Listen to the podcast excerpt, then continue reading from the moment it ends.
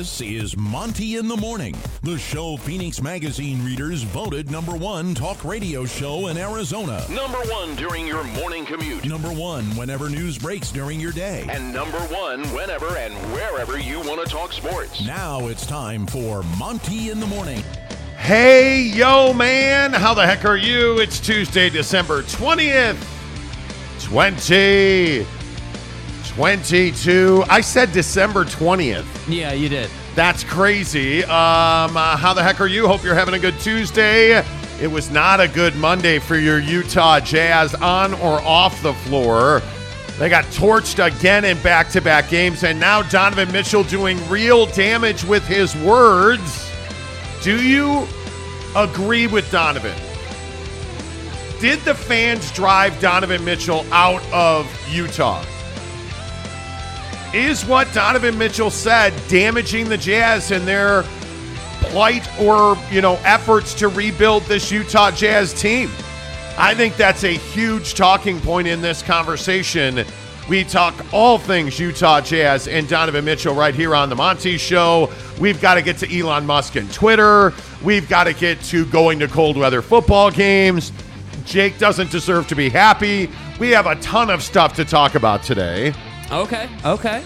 Yeah. on the Monty Show presented by the Advocates, UtahAdvocates.com. Now just four days away from vacation. And I am stoked. I am absolutely stoked as I try to find different ways to delay talking about race in Utah. Um, I was talking to my wife last night, and she's like, You know, you've been crabby lately, fat ass. And I was like, Well, you know, I haven't had a vacation in And what do I have to deal with here, Darkwing Duck? yeah, You know? one arm killer. Uh, but you know what? We were talking about the fact we get up at four o'clock every day. And I was telling her, hey, you know, I just need some understanding that I, I get up at 4 a.m. every day. And it's been odd because this year, because we've been on the grind, we haven't really had a vacation. No.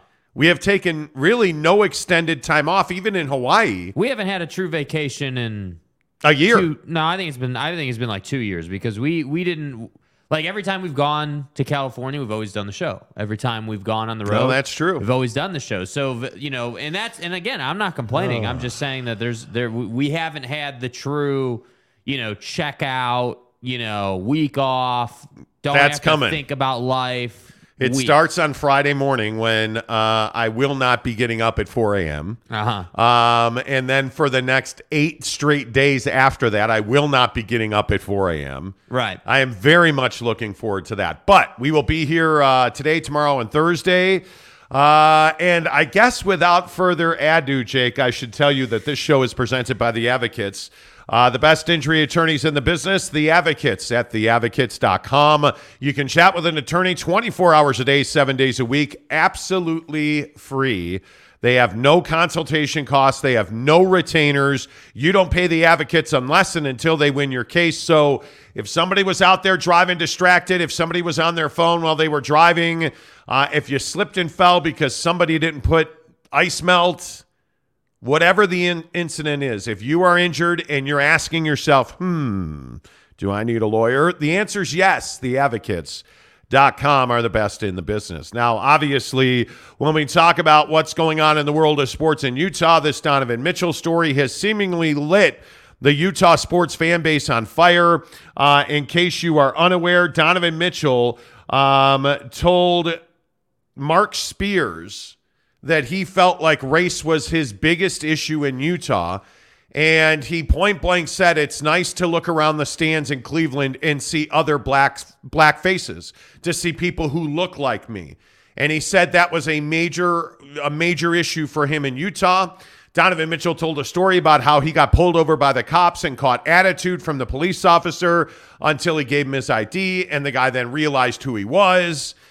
I mean, all of these things that we've talked about for what seems like so long now in Utah just won't go away. And I guess the issue becomes how much you as a human being buy into what Donovan Mitchell is saying. Because Don is saying that there is a complete and total lack of understanding when it comes to racial inequality in the state of Utah.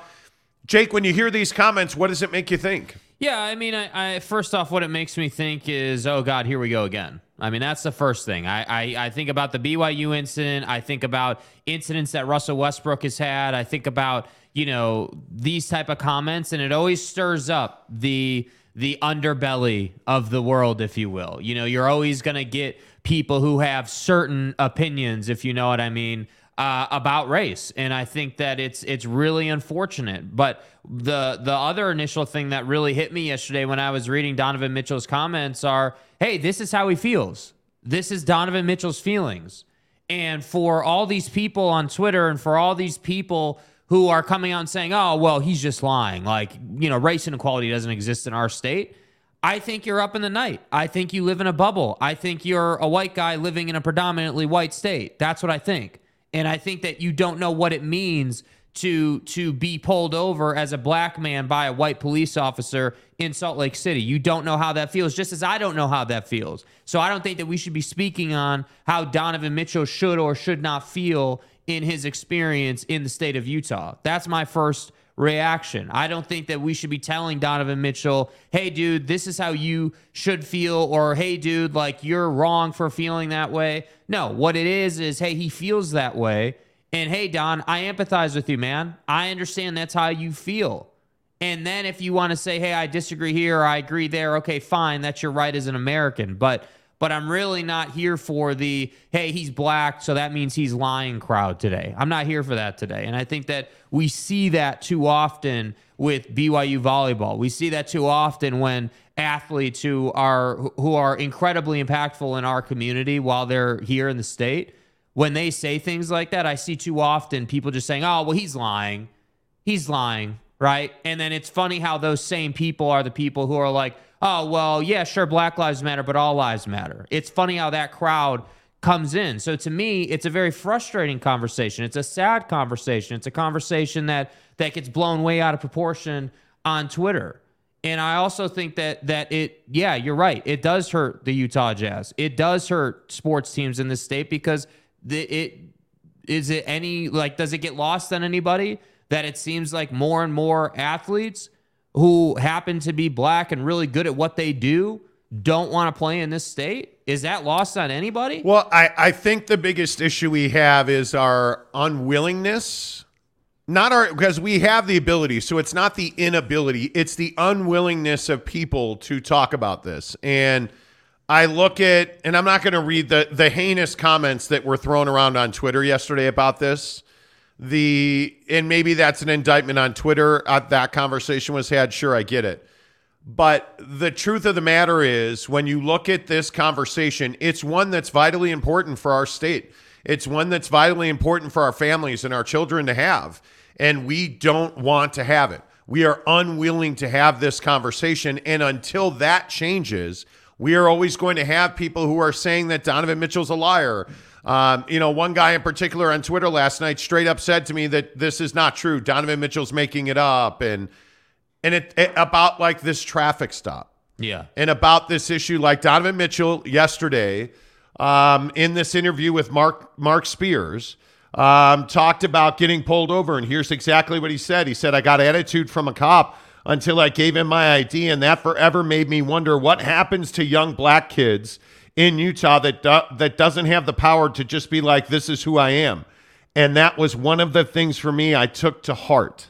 So what is he really saying there? This is really important. He's saying, "Hey, if that happened to me, right, rich, well-to-do, you know, big public figure in the community." If that happened to me as a black man getting pulled over, what happens to the guy who is your average American working a nine to five that just happened to go on a milk run to the store? Like, I think it's a great point. And yeah. I really don't like that people like, oh, well, he's just lying. He's just making it up. That would never happen. That would never happen. That, to, doesn't, that happen doesn't, happen, here. here. Like, what do you mean? Yeah, and I, I think it's a, I think it's just a lack of understanding. And I look at, um, you know, and I, again, I'm not trying to call people out by name, um, but I look at some of the comments that, you know, were, were on Twitter last night, and I look at people saying, you know, about, you know, just what white men think black men experience. And that's what I really struggle with here is that You know, like you have a guy saying the only thing I really don't like is that he said um, is that it's refreshing and a blessing to be around people that look like him. Feels like a step backward and definitely wouldn't fly for a white person to say the same thing because a white person would never be in position to say the same thing. We don't have, as white men, we don't have a full understanding. And really, what we lack is empathy for what black men and, and people of color in this country go through. Facts. We just don't have empathy for that. We don't have understanding for that. And until we stop saying things like, oh, if a white person said that, well, a white person would never say that because we don't travel places and not see white people. Like, especially in the state of Utah, do you understand just how white this state is? Do you understand that in 2021, if you look at those numbers, do you understand that the population of the state of Utah is 92.1% in 2010? And we've had this explosion of total population Right? All the people leaving California, all the you know, all the people and- coming. And we are still 90.3% white. I said 90.3% white, which is unbelievable. And I would also point out that as you as you look at this graphic, note that the black or African American population is one of the smallest populations in our state. So when you have a, a, a person of color, a person of brown skin saying, Hey, I'm in Cleveland, it's nice to look in the stands and see people who look like me. How can you not empathize with the fact that in Utah, when you're a black basketball player and you look in the stands, you don't see people of, of color in the stands? You just don't. And that's a reality. Why are we fighting against that when the statistics clearly say that's the case in Utah? Oh, but we don't believe that. And it's offensive that he would say that. It's not offensive. It's offensive that you have no empathy and that you can't understand the pain that Donovan Mitchell experienced when the Utah Jazz, for the last two years, gave a scholarship away for every win. That they gave away over 150 scholarships, full rides, tuition, room and board, education, and people were pissed that they did that. Because it went to, you know, communities and and groups of people who were underprivileged and don't have access to those scholarships normally. And white people were upset that black people and people of color and minorities had access to those scholarships what kind of message does that send? like what are we that and and then you get into you get into the fact that our state is exploding there's 3.3 million people that live here Yeah.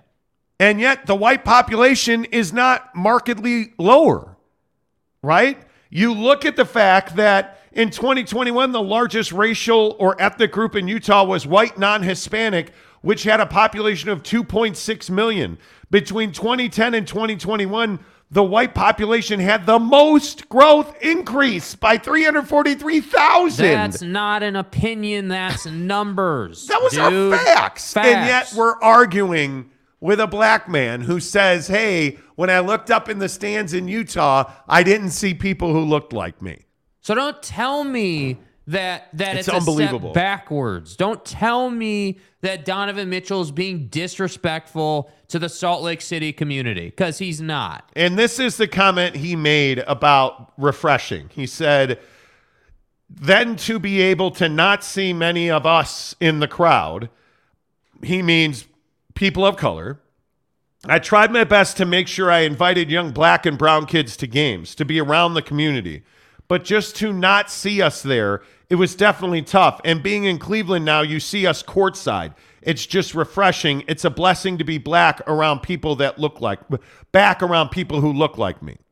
Why is that wrong to say? I don't, it's not. Like, like, do you understand?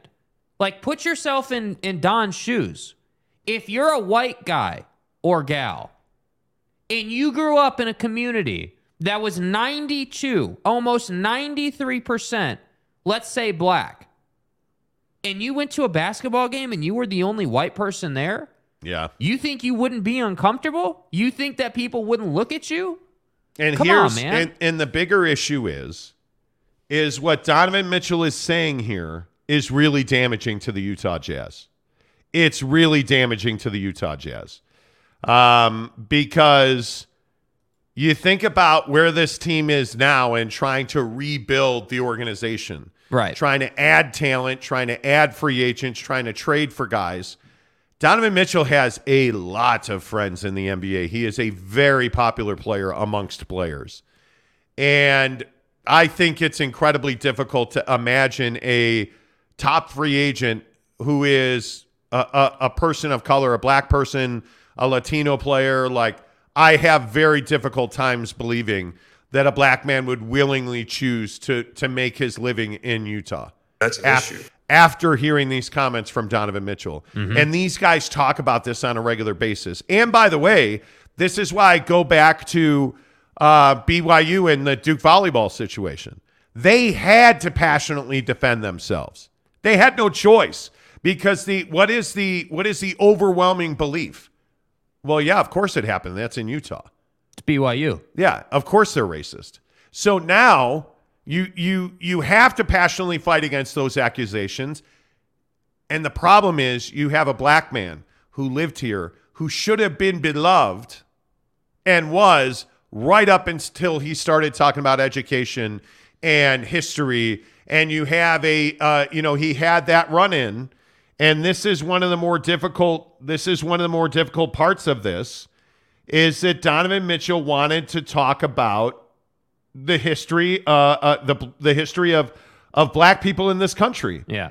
and he was not allowed to do that. He was, I mean, he was by any measure, he was attacked by Stuart Adams. There's there's no doubt about that. Stuart Adams is a Utah state senator, by the way, um, saying that Stuart Adams went after him, saying that hey, you you need to get educated on Black history yourself. Uh, we have that picture there too. and it, and it's like Yeah. wow like what are we really you're Yeah. you're that's what you're It's that bottom one there.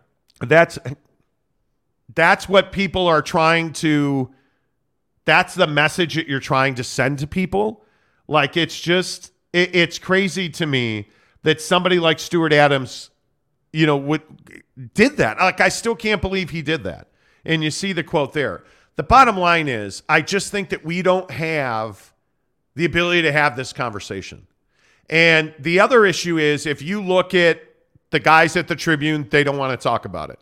You look at Tony Jones, who I think really has to talk about it, has not said one word about this. You look at Sarah Todd, who took the exact opposite approach and attacked people on Twitter last night. Like, we have no way to openly and honestly talk about this. And I don't understand why that is.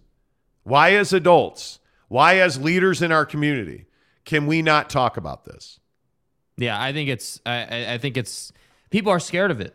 I, I, I think that's the that's the biggest issue. People are are scared that that if they talk about it, there will be this huge backlash. And the truth of the matter is, and in in in our industry, like as a like if I'm being honest, as a beat writer or as someone who covers a team, uh, specifically in the NBA, like when an NBA player comes out and says this, number one, you have a responsibility. But then, furthermore, number two, when it's Donovan Mitchell, the guy who was the star of your team, right? Yeah. Like Mr. Utah Jazz for five years, I think you have an even bigger responsibility. And so that's why today we're leading with it because we don't work for anybody and we have a responsibility, in my opinion, as white men to talk about this from our perspective. Because Don has his perspective and he shared it, and I applaud him for sharing it. Right. But we need to say, hey, we don't have Don's perspective. We're physically incapable of having Don's perspective. And I feel like too many of us don't want to say that or don't want to admit that. We're too busy saying that he's lying. And that's Well, an issue. What you can't do is just write off his his feelings. And the the thing that we do too often when we're having conversations that we don't like or that we can't is we just assume that somebody's lying or making something up. If somebody feels a certain way, those feelings are valid. whether you agree with them or not is irrelevant. It doesn't matter if you agree with Donovan Mitchell or you know if you're having an argument with your wife or your girlfriend. It doesn't matter if you agree. Those are their feelings and they are valid. And you need to take those in and and spend some time thinking about that before you just go on and and run off about about what you think Yeah. because I just think that's a mistake. You know, like it, it is, it's just so difficult to. I don't know how we fix this in our country because we just can't have conversations. We Yeah. can't, we can't. Whether it's about elections or Elon Musk or, I, I mean, it's it's incredible to me that we just can't openly talk about real facts that we can't openly talk about what's truly happening that we can't have an honest discussion about you know about equality and listen if if you're the person that on Twitter last night was running on and on about how black people don't belong in Utah okay hey those are your feelings and they are valid I don't agree with them I don't think anybody agrees with you, or most people don't agree with you. I'm sure there's a a, a, a, small percentage who do. But we can't sit here and say that there is no issue with equality in this state. We just can't, because Yeah. I got news for you. There is a huge issue with equality in the state of Utah. Racism in the state of Utah is, and I don't even think it's, it is like intentional every day. The biggest problem with racism in the state of Utah are people that will say, well, I, you know, that's, I just don't see that. I like uh, when a white person says, "Oh, I uh, that doesn't happen," or you know, it, it- the best racist of all racists are the ones that are out there dropping n bombs and attacking people because we know who they are. Yeah. right They're they've been identified. Absolutely great. The biggest problem and the most difficult part of racism is people who don't even understand why they're being racist. They they'll say something like, "Well, you know, it, that doesn't happen," or "I don't understand that," or "Why, you know, why do we need to provide scholarships, uh, you know, for underprivileged communities? You know, why do why do you know the it's the the Black Lives Matter movement, right? Like, uh, what, no matter what you think of the movement." not understanding the origins of the Black Lives Matter movement and understanding why Black Lives Matter was a really important moment in time in our country for black men and people of color. And and the argument of, well, you know, white people have problems with the cops too. Yeah, they do. And yes, of course, every human being regardless of race matters. But in this moment in time, it's black men against police officers that are having significant, consistent, repeated run ins with cops where a lot of black men were being murdered on camera on the street. And we need to focus on that particular situation. Yeah.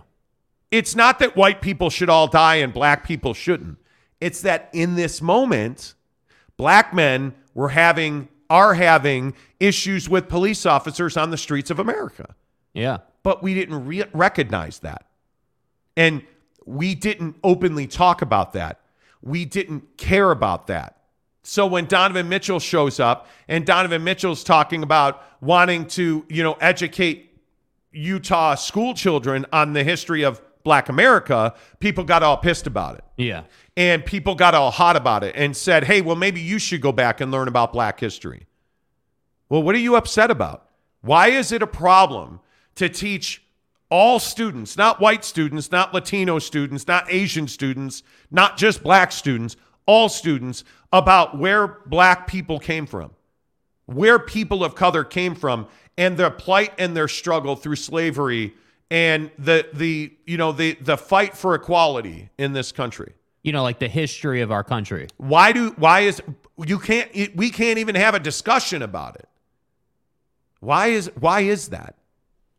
That's what Donovan Mitchell is talking about. That's his issue. So when he says, "Hey, as a as a black man to look up in the stands at Vivint Arena and not see many people that look like me, it's refreshing to be in Cleveland and see court not in the stands, sitting courtside in the most expensive seat to see people who look like me is refreshing." Why is that offensive to you? That's the stuff that I'm saying. Yeah. Like, I just don't think we have empathy. I don't think we have understanding. I don't think we give a damn about what other people's feelings are. Whether you're driving your car or we're talking about race relations in the state of Utah. I just don't think we care about the people next to us. Yeah. That's where I'm at with it. I would love to hear your thoughts on it. Uh, I'd love to know what you guys think about it. Oh, by the way, the Jazz got torched again. They looked Yeah. absent from this game. And this is the second night in a row where they looked, the second game in a row, where they looked absolutely absent. And now you're going to Detroit tonight to take on Bojan Bogdanovic after getting rolled by the Milwaukee Bucks, who, by the way, didn't have their two best players in that game, and Giannis and Middleton. And you still lost by 30 which it were 26, excuse me. Then you go to then you go to Cleveland last night and you lose by 23 Yeah. and now you're going to Detroit on a back-to-back. And by the way, shockingly, I would point out that tonight the Utah Jazz are a three and a half point favorite at 232. Yeah. Kind of crazy, huh? This is these two games are the two single most concerning games of the season because there was a lack of effort. There was a lack of effort in Milwaukee and there was a lack of effort in Cleveland last night. And if you're a Jazz fan, this should be really scary for you. Because when you see a guy like Jordan Clarkson doing whatever he wants to do, just running around, Yeah. doing whatever he wants to do. That's a problem. And when you see Lauri Markkanen have a big first half and he just disappeared in the second half, again, you have to start asking yourself, okay, is this because we currently employ a rookie head coach who isn't making adjustments? Or are the players just not listening to him? And you know what the biggest problem with that is? This is the exact same conversation we had about Quin Snyder. Is this guy just not making adjustments or are the players just not listening to him? Because what I saw in Cleveland last night was embarrassing. Yeah. This team got humiliated again. Okay, if it was once in Milwaukee, we can write that off.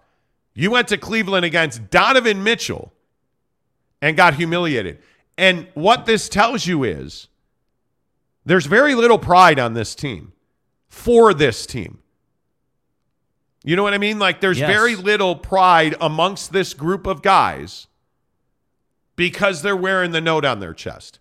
These are just a bunch of guys that you brought together on nights like this. It shows these are just a bunch of guys you brought together who have no relationship and have no chemistry. Yeah, and they look lost on defense. Defensively, I think is where all the issues start. I mean, you, you you're looking at a team that that you know is allowing incredible penetration in the paint, and then they're able to pass, they're able to operate, they're able to basically do whatever they want to do to you, and you're not stopping them. And, and my biggest issue specifically last night was was you know I'm watching guys like Vando, Lauri Markkanen, like I even saw Jordan Clarkson get a ticket, dude. Like, cause you guys are just standing around watching. Yeah. Like that's that's what was happening. Like I'm not even trying to hate on them. That's what Yeah. you guys were doing. You were literally standing around in the paint, not being active, standing flat-footed, and just sort of looking at each other. Meanwhile, Evan Mobley and Jarrett Allen and Darius Garland are having their way. And so to me, yeah, this whole concept of belief in the team, um, you know, like like believing that that that you can get into the play in because I still think that's within this team. I think that they're talented enough um to to get to the to the play in tournament. I really do believe that. I think that's possible. But it just doesn't seem like they believe that. Like there's no way that Cleveland is, you know, whatever it ended up being like 25 points better than you. Eh, 10, 12 points, okay, sure, I can get down with that. Hey, they just beat you, better team, Yep. cool. But 25, 30 points two nights in a row, that seems a bit excessive to me. And the problem is the defensive end stuff that I was just talking about bleeds into the offense. So Jordan Clarkson, as you were saying, just ends up doing whatever the hell he wants to Yep. do. And so then I got to ask the question okay, well, all this is happening. What's Will Hardy going to do about it? And clearly last night the answer was nothing. And what is going on with Lauri Markkanen?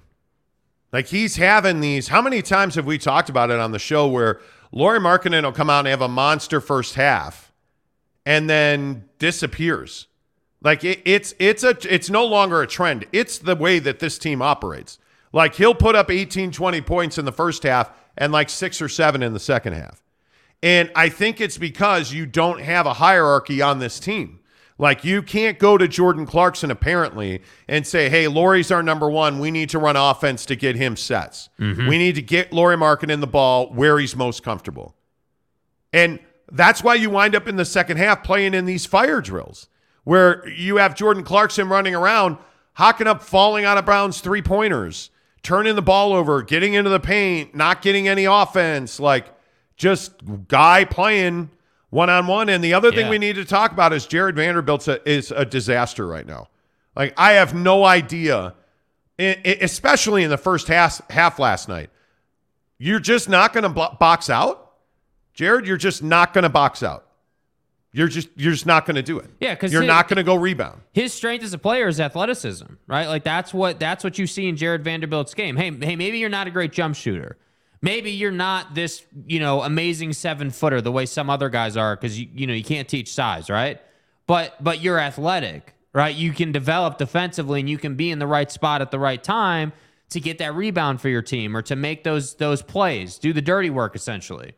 And he's not doing that. And and I don't really understand that. It's almost as if he's just kind of going along for the ride most Yeah. nights right now. And it's like like I how many times is Jarred Vanderbilt going to get sent into the first row behind the basket trying to rebound? Like how how's that going to happen? I think if you're Will Hardy, you have to make adjustments here. You have to make adjustments. I mean, did you guys see Udoka Azubuike last night try to lay that ball in? Like one of the one of the issues that this team is going to be plagued by until this roster is changed, they cannot rebound effectively, and they can't play at the rim with their bigs. Like they, their Walker Kessler is is a, a nice young player that's developing.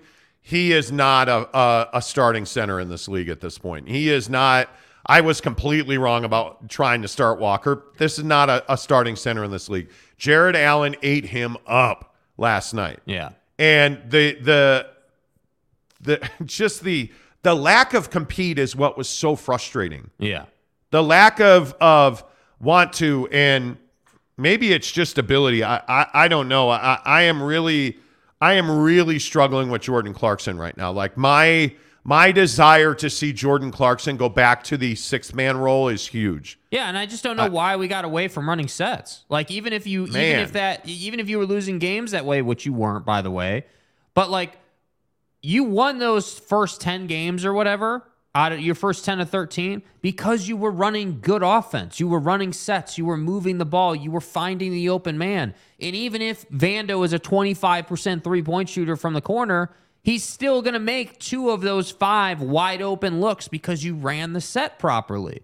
And that's kind of what I'm. I, that to me is like the core issue overall, both defensively and offensively. Defensively, conceptually, you're all messed up. Like you're getting lost on defense. Your pick and roll communication's not good. Like it. Like Donovan Mitchell. Like you could see what they were doing. Donovan Mitchell brings the ball up.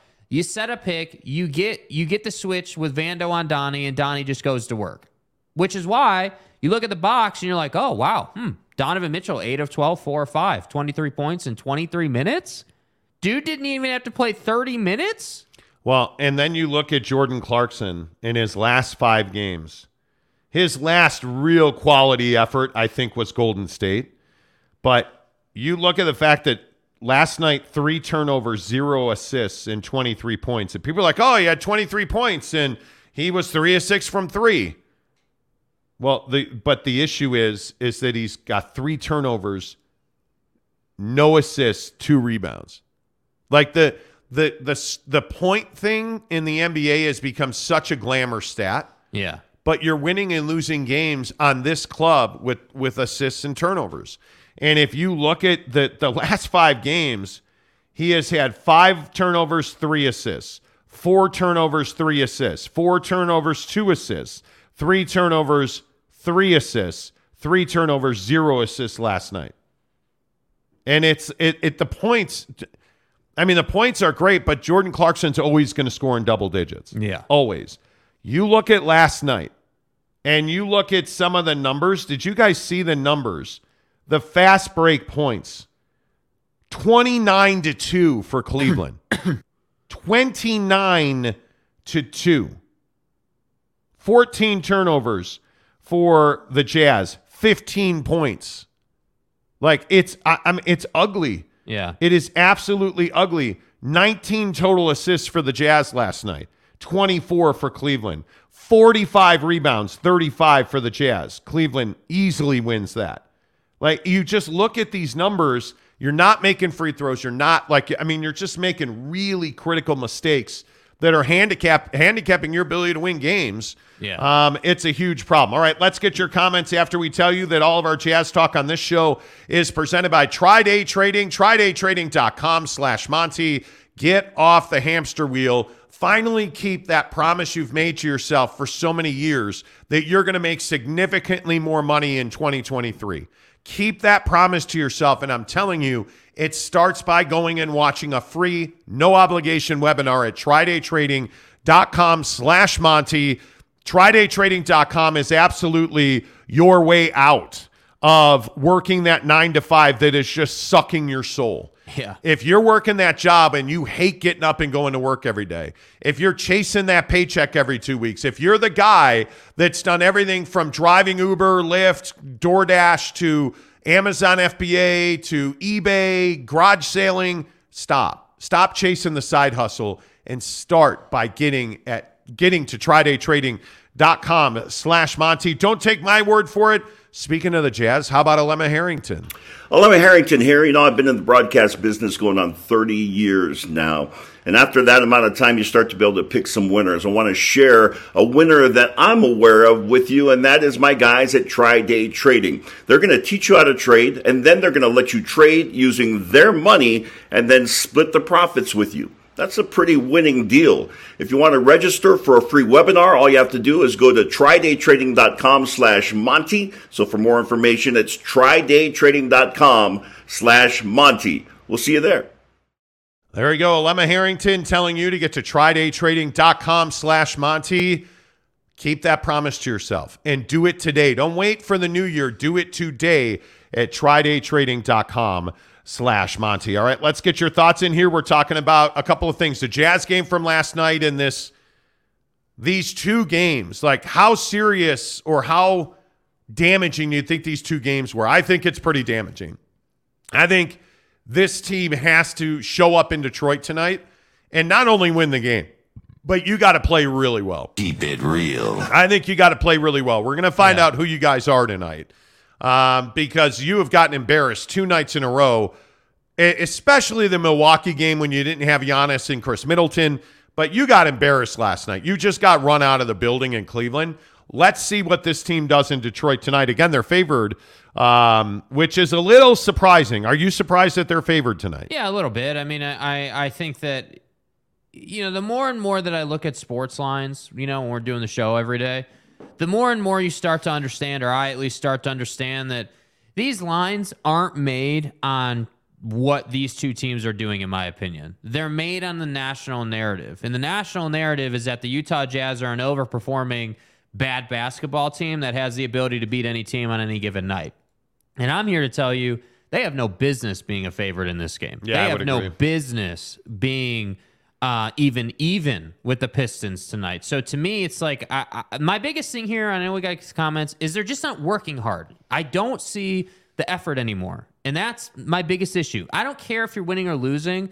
But at least come out here and do your job. Run the set, play the defensive concept, like do what you're supposed to do. And hey, if that's a loss, it's a loss. But you're not even doing that right now. Mark Hale's first win in this morning. Good to see you, Mark. Neville, how the heck are you? Uh, Gage Carter says, Good morning. I honestly think it's a huge problem when Lauri goes off in the first half. He disappears in the second. Give the ball to the hot hand. Well, I don't know that you have that in this offense. I don't think there's anybody looking to say, Hey, who's the hot hand? What happens on the night when there isn't a hot hand and you need 15 out of four guys? Well, you still also though need to give the ball to Lauri Markkanen when there's no hot hand. I mean, he is your best player. He is your best option to get a basket, and he generally makes the right decision offensively. I, I he's incredibly soft defensively, but offensively, generally, Lauri makes the right decision. What's up, San Diego State? Carl Lovelace, how the heck are you? Anton says good morning from Finland. What's up, Anton? Uh, Jordan Brown, hey guys, good morning from St. Jeezy. St. Jeezy. What's up? Uh, Arlington Bears. Good morning, Chris. He says small business owners never truly get time off. Ain't that the Yeah, truth? it's true. It's true. Ain't that the truth? You're managing your business on a daily basis. Uh, Jonathan Eaton, you all have been grinding, but it's paying off. Hit the like button, almost 9K. Yeah, we're almost Yeah, there. we're moving in the right direction. Um, you guys have really smashed the curve, really, if we're if we're being honest. Right now, we are at 8730. So 270 subscribers to go. Yep. Um, and if we get that by the end of uh, Jan, the business, what five o'clock or the the end of the day, if we if we sign on Monday, January second, at nine thousand subs, we will take you plus one to a Jazz game. Yeah. against Donnie and the Cavs, we'll watch the game together. Uh, C says, raise your hand if you've been pulled over by a cop and caught attitude from a cop. Uh, I would agree with that. I think of I think a, a lot of people have, but let's not lose perspective and and say that the white the traffic stop for a white guy is the same exact traffic stop for a black guy. Yeah. because it's not. I and I I think everybody everybody realizes that. BB, what's up? Don talked about race. Uh, the 99% of people that watch mostly black players play in the NBA don't want to be told about how they're racist. Well, I don't think he was saying that people that watch the NBA are racist. I think Donovan Mitchell was specifically talking about the state of affairs in Utah and the, the state of racial inequality in Utah. And I don't know why it's got to go to that. Why, why is it, you know, and again, BB, I'm not trying to come after you specifically, but I see this a lot with all due respect. Like, like, oh, Don is calling people racist based on his comments. He, he's being, he's telling white people in Utah that they're racist. And I just disagree. I don't think he's saying all white people are racist or, No. or all these people are racist or bad people. He's not saying that. The, the reaction should be, hey, yeah, clearly Don's had some bad experiences. It doesn't mean that that hey, you know, other people who are white males or white females haven't had some attitude from a cop when they got pulled over. Again, the core issue here is we're not talking about white people's experience. We've talked about that for 200 years. I think we can take 5 minutes to say, "Hey, dude had a bad experience." That is the fundamental thing here that you have to understand. Why are we so unwilling to empathize with Donovan Mitchell? That's the What is just in the first three comments that we've read. Like, why are we so unwilling to say, you know what? Hey, this is a black guy. How, and ask yourself this question: You're a black guy driving a nice car in the state of Utah, and let's say in Salt Lake City. You're a black guy driving a nice car. You get pulled over by a cop, and how do you think that's going to go? Okay, well, let's just pretend that it, it's it's a regular traffic stop. Okay, put yourself in the driver's seat. Put yourself in the shoes of the black man. Are you nervous? I would almost certainly think you are. Have you seen this exact situation lead to the death of of of many people who look like you? Well, yeah, you have. Like, why is that so unbelievable? Why is that so? Why are you so unwilling to put yourself in that situation? To acknowledge that that happens in this country. I am from a family of law enforcement, right? I I, I have a, a lot of people in my family have served in the military and and have been police officers. I can tell you that black men are treated differently. There's an assumption there is a belief system in law enforcement. Why is that shocking to you? Why is that unfathomable to you? That's what I'm struggling with. Yeah. Because not every cop is a bad cop. Yet the comments want to say, well, you guys are attacking cops. No, we're not. Neither is Donovan. But if you don't believe that black men in this country are teaching their young kids, specifically their young men, hey, when you get pulled over, put your hands on the steering wheel. Oh, and by the way, if you don't, you're going to get shot in the face. Put your hands on the steering wheel. Man. Like uh, think about do you when you get in your car ever think about where where you keep your insurance card and your driver's license? Do you ever think about that? Black men in this country every day think about that. Do you recognize that that, that there are black men in this country who get in the car in fear and so they walk to the grocery store, they don't drive to the grocery store. That's a real thing, man. And that, that we refuse to acknowledge that is a huge problem. That's a real thing. Jordan Brown says Utah football has the most diverse program in the country built on love and family. And I don't disagree with that, but what that what's that got to do with the conversation? Yeah. What does that have to? What does college football have to do with the conversation? And feel free to explain it. Uh, C says BYU volleyball was proven to be a lie. Just throwing that out there. Who said it wasn't? Again, what does that have to do with the So conversation? you notice, you notice, and I just I want to keep pointing this out as we go through this because I think it's really important. We're not getting comments that say, "Wow, you know, Donovan feels that way." That's really unfortunate. He feels that way. Yep.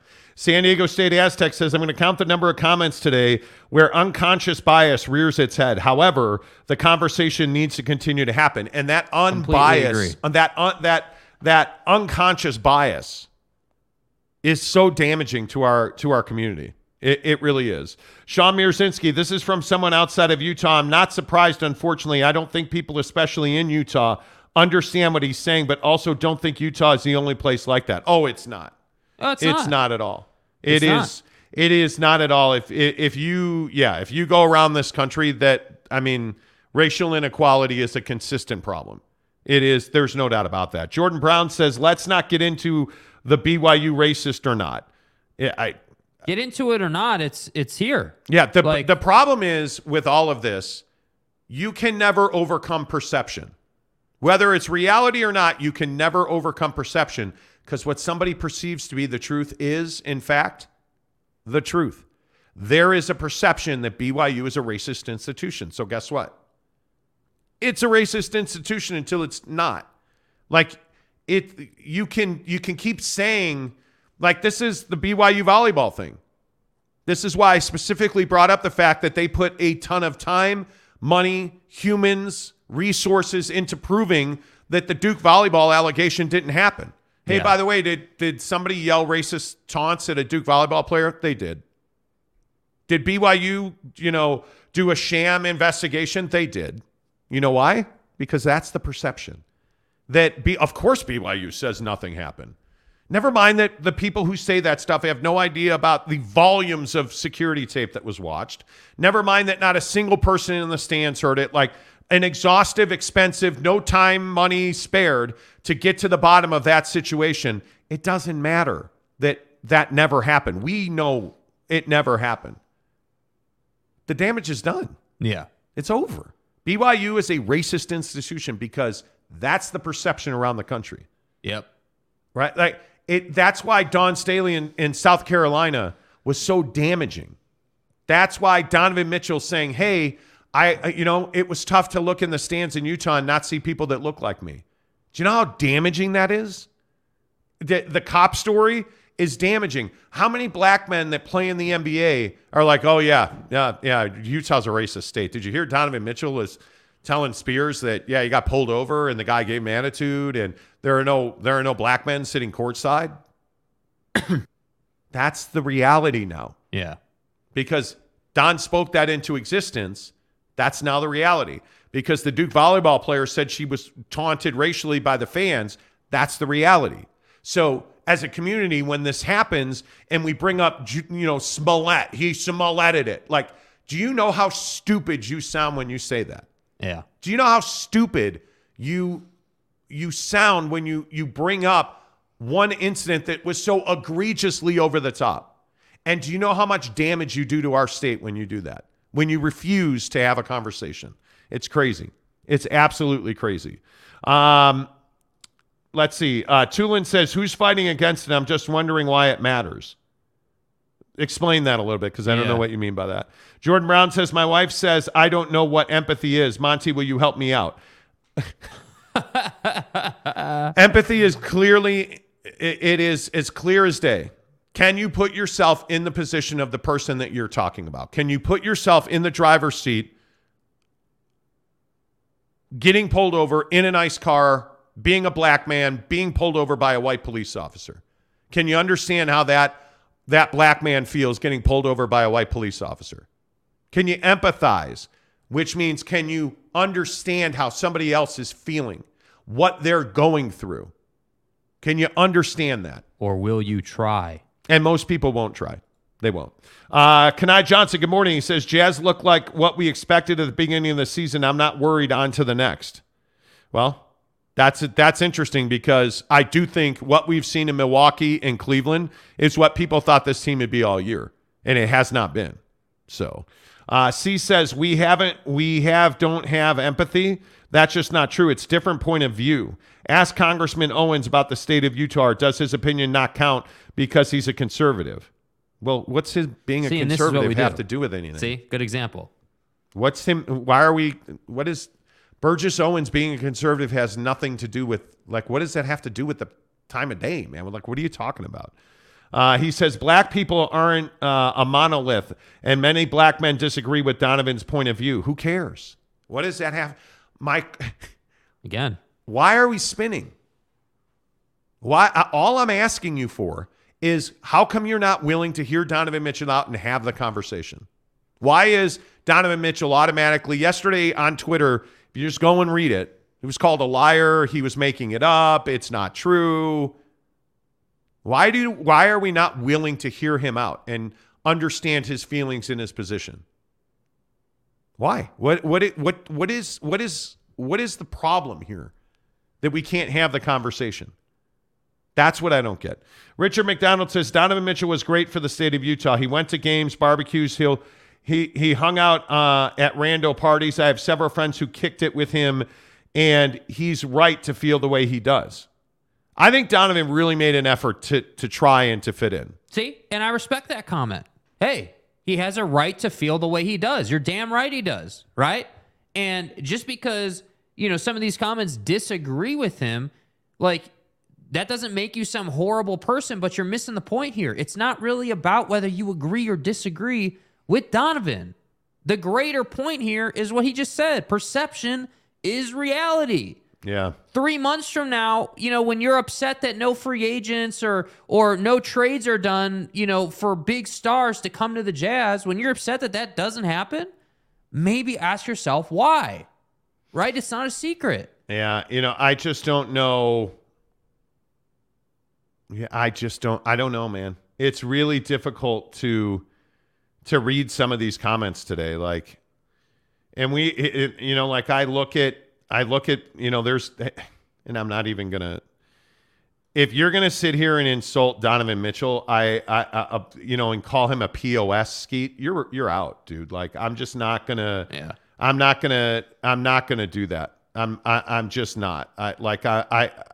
To me, when you start calling Donovan Mitchell a pos, that tells me exactly who you are. And and frankly, I just I'm not gonna entertain. And again, it. we're not the show that blocks people. You need to understand that. We're not out here putting that much time into the comment section saying we're going to block this guy or yeah, that guy. you're just not welcome here, Skeet. Yeah. like it's uh, it, that that kind of comment is exactly the issue that happens here. Like you, you just can't. OG says, uh, y'all in the comments are wild. He didn't say everyone in Utah is racist. He did say that he had uncomfortable experiences, and in the top of that, they weren't many people that looked like him. he Why had uncomfortable experiences, and he didn't see many people that looked like him. Uh, let's see. Uh, Mike Maples says there's no questioning the cop thing, but there's a real debate about CRT. There's a problem with the BLM organization sponsorship in the bubble. I would agree with that. I would agree with that. That's a different conversation, but I think I think the BLM conversation on the whole is one that's got many levels to it. You know, like it's just not. Yeah. Uh, Maple says he also got very political in 2020. He went on a side that is against most Utahns' views, and politics are toxic. There's no doubt about that. Politics are toxic. But that might be the core issue. Absolutely issue. right. But but Yeah. like that, like you're 100 percent right, Mike. But that's the core issue, right? Like politics shouldn't be toxic, but be but the fact that they're toxic in our state plays right into what we're talking about this morning. That that hey, he thinks like just as an example, he thinks one thing, I think another thing, and then I think he's some horrible person. That it can't be like that. Yeah. And that's what we're doing to Donovan Mitchell, that he's some horrible person, or we have people in the comments saying he said everyone in Utah was racist. That's not what he said. Yeah. Uh, Code said, is Donovan Mitchell the only player who uh, brought this stuff up about Utah? He's not. He's not. There's a laundry list.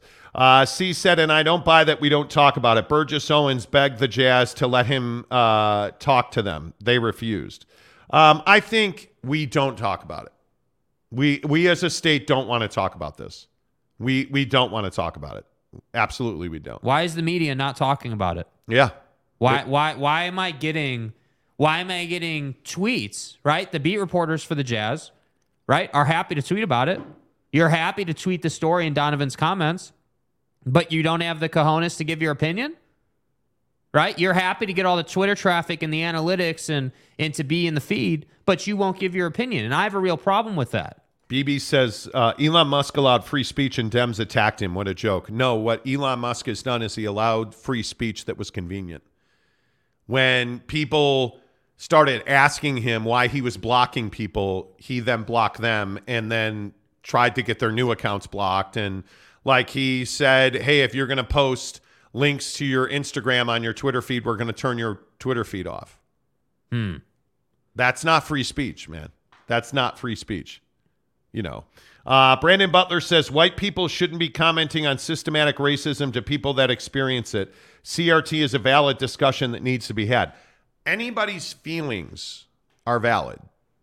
That's the thing. I like. I, I'm not the CRT guy. Like, I'm not going to sit here and argue that CRT should or shouldn't be in schools or whatever you want to say about it. I'm here to argue that Donovan Mitchell has feelings. They are valid and he should be able to talk about them. And in the state of Utah, he can't. He can't. That's that's the problem. You know, like it's just it's it's remarkable to me. It is absolutely remarkable to me. Uh, Maple says politics have become more toxic in the last 20 years. You're right, Jake. I grew up when politics was just a different difference in philosophy. Now people are taught to hate and disassociate with the other side. Yeah. Yeah. You, uh, it's so frustrating that you can't, like, you can't talk about being a Democrat with a Republican or vice versa. You can't because you're an idiot. No, you're an idiot. No, you're an idiot. Okay, I'm never going to talk to you again. You, you just can't. And we can't do that. You know, like it, it is, we, these are hugely important conversations, guys. Like if we can't recognize the value and the importance of these conversations, of the magnitude on our kids and their kids and their kids, like I'm 49 years old. I'm probably not going to see resolution on race inequality in this country by the time I'm dead. But my kids and their kids and their kids are going to have to live with this. And the fact that we will not, we refuse to elect new people, younger, different converging viewpoints, but we keep guys like Mitch McConnell or whoever you want to point to, these career politicians like Nancy Pelosi, will put their names on buildings, even though they haven't moved the ball forward.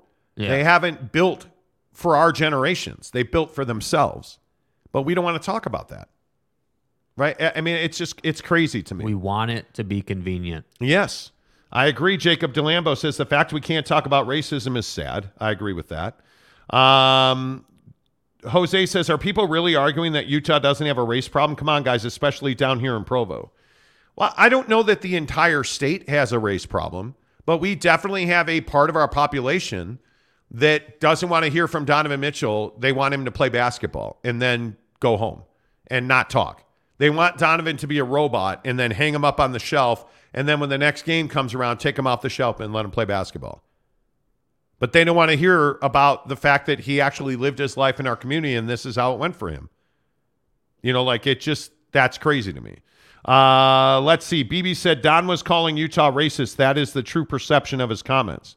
Oh, I don't think there's any doubt that's the perception of his comments. He didn't say everybody in Utah was racist. He never said that. Uh, Ed Kiley said constant playing the victim grows tiresome.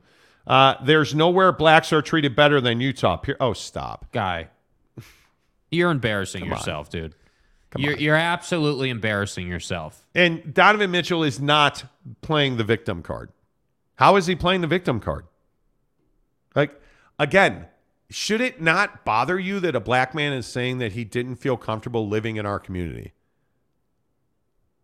That doesn't bother you at all. Like, that doesn't, if you don't feel a twinge of embarrassment over that, there's something wrong with you. If you hear Donovan Mitchell saying, hey, you know what? I wanted to go and talk to schools and I wanted to go and talk to youth groups, and he was not allowed.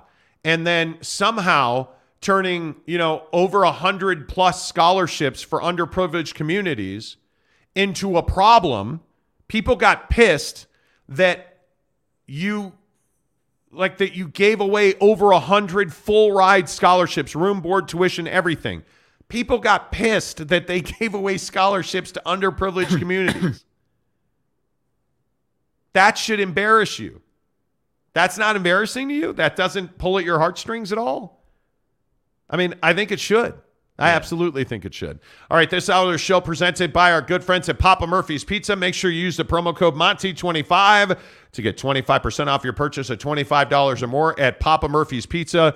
Download the Papa Murphy's app. It is by far the easiest way to order your pizza. You can order your pizza at any time, by the way. A lot of people have asked me about this, and I've been meaning to remember to talk about this. I tell people, hey, order it at four in the morning and do it for a pickup at five o'clock in the afternoon. And when you walk in the door at five o'clock, it'll be sitting on the to go rack. Right there, your name will be on the receipt, your pizzas, your take and bake chocolate chip cookies. You don't have to talk to anybody. You don't have to deal with anybody. You just take it right off the shelf and walk out the door. Boom. It's that simple. It's so easy. And that's what I love about Papa Murphy's. There's no waiting for delivery. Oh, it's been two hours. I better call. No, dude, it's super easy. It is from the time I order it, really, let's say I order it at 4:30 for a five o'clock pickup. From the time I order it to the time I'm eating pizza is well within an hour. It's so easy. I go to the one right by the Oquirrh Temple, right there off of Fourth. Super easy. They're really nice people. I know what to expect. I love working with Papa Murphy's because they're so easy to deal with. Yeah. And anymore, we're going to talk about the cost of fast food later in the show because there's a Wendy's has raised their prices 30%. Yet you have somebody like Papa Murphy's Pizza who's giving you 25% off your purchase. Yeah. They want you to buy pizza. They're not raising their rates. They're giving you bigger discounts at Papa Murphy's Pizza. Download the app. Make sure you tell them you heard about it on the Monty Show. It is 7 o'clock on the Monty Show, presented by the Advocates, theadvocates.com. Whew. Boy, some interesting conversations in the first hour. The best injury attorneys in the business are the advocates. Yes, uh, this morning, I think this Donovan Mitchell controversy is probably the biggest story, but I also don't want to undersell the fact that the Jazz have looked terrible the last two games, and they're back to back tonight. They lose in Cleveland. Donnie puts up 23 points in 23 minutes, by the way, uh, in the win for the Cavs. Now the Jazz go to Detroit tonight. They're actually favored in that game, Yeah. which, and I understand what you're saying about lines that they're set to make people bet. They're favored by three and a half. The number's 232. Yeah. That's an interesting line right there. so, is. how concerned about the Jazz are you? They get beat badly two games in a row. Really, they got embarrassed. They got run off the floor two nights in a row in Milwaukee and Cleveland. I'd really expect them to come out and show a tremendous amount of fight tonight. Um, and of course, this thing with Donovan Mitchell is is just going to be the the conversation of the morning. I think um, it'll be interesting to see how all of this, you know, how all of this plays out. You know, frankly. Yeah, I mean, I think that they got to get back to who they are as a basketball team. That's what I think. I think that that you know, as a as a rookie head coach, I think it's easy to get lost in the sauce, if you will. It's easy to get lost in the grind of the season, and I think that you know, I, I'm confident Will Hardy knows the fundamentals that allow this basketball team to win games. I'm extremely confident in that. In fact, I would say that I know he knows that, but I'm not confident that he's experienced enough not to get lost sometimes because all of us get lost in our work sometimes. And I think that he himself has to bring it back and they got to get back to playing the basketball that allows them to win because they don't have the luxury of Donovan Mitchell. They don't have the luxury of Kevin Durant. Right. You don't have that guy, with all due respect to Lauri. Yep, I agree. Uh, Teddy Wayman says, "Morning, guys. What an embarrassment of a game. Now we know why Don wanted out. It makes me sick. Yeah, the last two games have been rough. I mean, I, I'm uh, my biggest concern is the want to. yeah. It feels like there is a lack of want to. You can't get run out of a gym like they did last night in Cleveland. I mean, Cleveland ran all over the Jazz last night. The the fast break points, the you know Darius Garland, and you know like they're just running up and down the floor, and the Jazz are doing absolutely nothing to stop it. And I think my biggest concern is Jarred Vanderbilt. Yeah. I he, he is he is just not a productive player right now. And uh, the energy, the effort, the defense, it's just not there.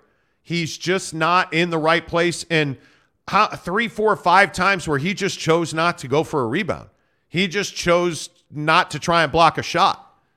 It's just unacceptable. That Yeah. that's what's really scary to me. Is that I'm seeing like Jordan Clarkson just freelancing. They're just doing whatever the hell they want to do. There's no strategy. There's no, you know, there's no. You're not being intentional about anything. You're just sort of like for anybody who's ever played pickup, you know the feeling, right? When you're when you're playing with on a bad team and you've got like one guy on your team that could maybe Yep. get his own. And if you're Jordan Clarkson out there sometimes, I very much feel like he's just probing because he doesn't want to, you know, like he feels like, all right, I got to try and create something here.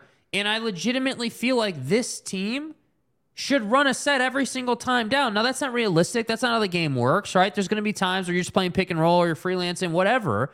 But you got to know, and this is something that I would encourage Will Hardy to really work on. You got to be able, as the head coach, Will Hardy, to dictate to your team on the floor, hey, we're running this set right now. We're doing it. Lauri needs the ball. He's 0 for 4 in the second half. I need to get him a bucket.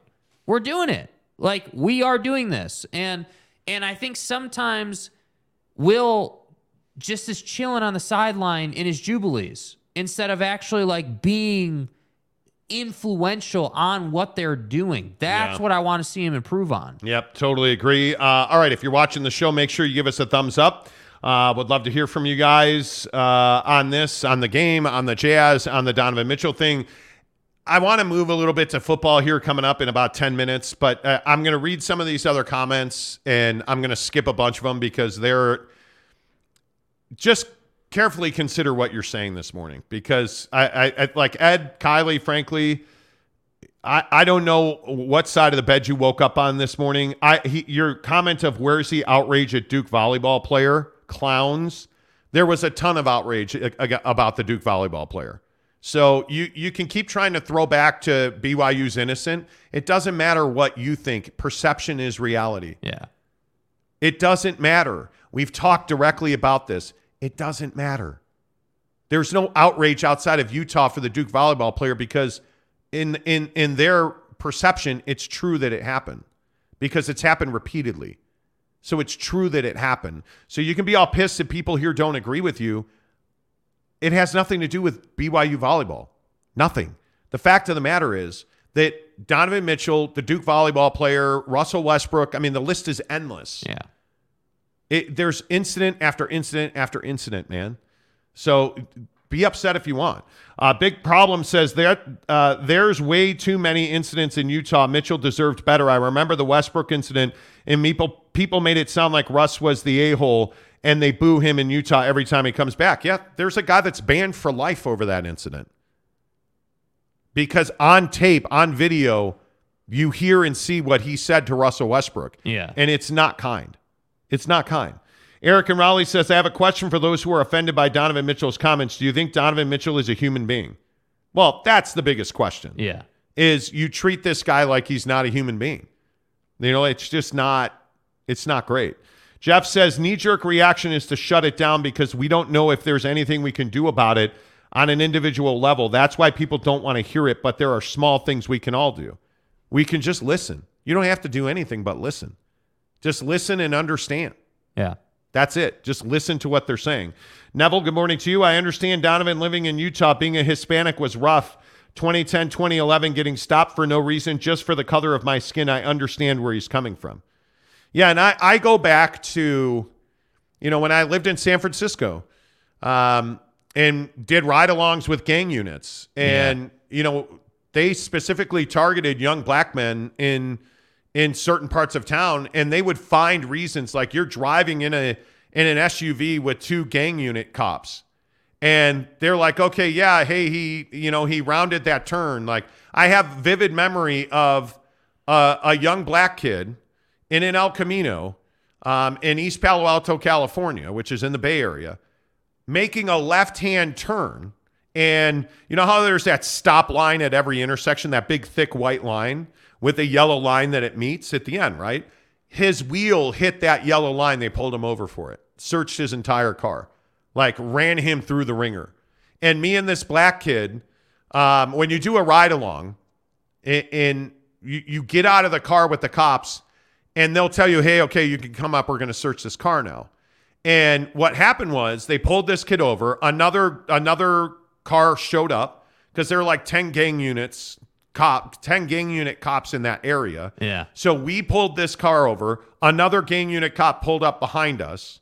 They take the kid out of the car, they handcuff him, put him on the curb. And I'm just talking to this kid about, you know, hey, how are you feeling right now? Like my story was about interaction, the gang unit, you know, being aggressive in the community to try and weed out gang members.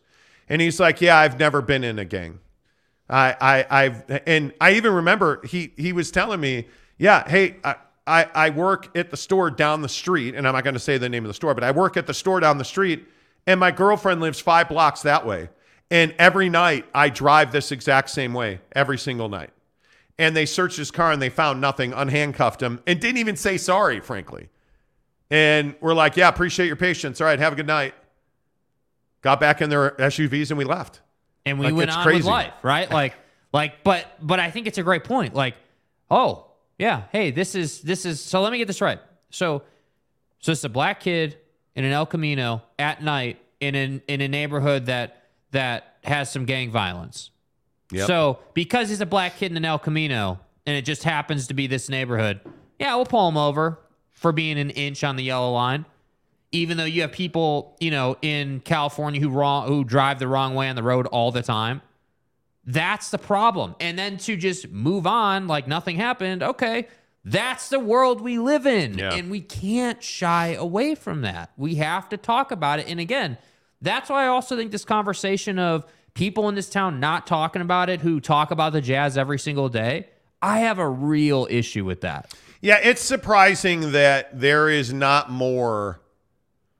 And I think largely because we're a church-based community. I think it, it, you know in in you know the along the Wasatch, certainly northern Utah, we're I we're a church-based community, so the church dominates the media here. And if you think about what is it, KSL, KSL.com, KSL Sports, um, KSL Radio, KSL TV, God bless. the Deseret News. Um, the church owns all of those. Oh, by the way, by the way, who runs the Zone Sports Network now? Well, KSL does, controlled by the church, right? So you wouldn't get this conversation from the Zone in the beginning because they're owned by the Jazz. The Jazz don't want to talk about that. The church doesn't want to talk about that. So now, when you don't have separation of of church and the media and church and state, you get a very tailored message. So you're not going to have these conversations. Um, my guess is ESPN 700 is never going to have this conversation. Uh, if you if you look at the the beat writers in town, Sarah Todd is the only one that seemed to be willing to have the conversation. But it was really disappointing to see Sarah Todd attacking people on Twitter last night Yeah. instead of having conversations about it. Um, you look at the the guys from the Trib; they said not two words about it. They wrote a small piece about it and then didn't reply to anybody's tweets. And Tony Jones, I don't know why Tony doesn't want to talk about it Yeah. because he didn't say anything about it. So now the radio's not talking about it. The TV's not talking about it. The papers aren't talking about it. You have one member of the media and Sarah Todd tweeting about it, and she's being really combative. You know who's really not talking about it? Ryan Smith. She's not. And Where are you at? Where are you? Yeah, I, and I, I think that the hardest part is anytime Donovan Mitchell brought up race equality issues uh, for people of color, he got pounded for it. Yeah. He got pounded for it. And I think that's the hard part is that we don't have a regular mouthpiece to have conversations in the community. If if we could have a sit down with Burgess Owens, the governor, Governor Cox, Ryan Smith, you know, like Kyle Whittingham, like put all of these influential people from politics, life, sports in a in a radio studio or a TV studio, and let's do an hour on how we're how we can really diagnose and take steps to bring equal rights and equal opportunity for all Utahns. Yeah. But who's going to do that? The church doesn't want that. The church has a narrative, right? So that takes out KSL Radio, KSL TV, KSL.com, gone, right? Like the Salt Lake Tribune doesn't want controversy, so they're never going to do that, right? You you have the Deseret News. Oh, by the way, that's owned by the church. Okay, so they're out. Okay, so who's left? Who's going to do that? It's one name. Who's going to do that? Like that's the the really difficult part of it is that we don't have like in a in a city like Cleveland, Chicago, New York, Los Angeles. Okay, well, let's throw those out. Those are major markets in Sacramento, San Antonio, uh, Spokane. You like any of these secondary markets, Columbus, Akron. Um, you think about Indianapolis, which is a smaller market. They all have independent media outlets who do these exact things. You know, like if you look at if you look at where where our communities are, obviously it's population centers like major markets. These discussions happen all the time. They happen all the time. In our in our town, in our in our state, in Utah, they never happen. We don't have these conversations, and I think that's why when it comes up, it's so awkward. It's so shocking. It's so difficult for people to to understand and to have conversations because you don't know how. You weren't raised talking about inequality right? If you're a 20 something who lives in Utah and you're a native of Utah, you never had these conversations in your home growing up. Yeah. You never had these conversations in your ward rooms growing up. You never had these conversations with grandma or grandpa growing up. So now here you are, you're 25 years old, and this black guy who plays basketball, he makes millions of dollars, he drives nice cars. How difficult can his life be? Just shut up and play basketball, dude. That's the perspective. So we wonder why. Well, we know why because there's no nobody in in the state that's pushing that, and there's no outlet for somebody to push that. Yeah. Because guys like, because really, if you think about it, who are the real influential people in this state? Who has real power in this state?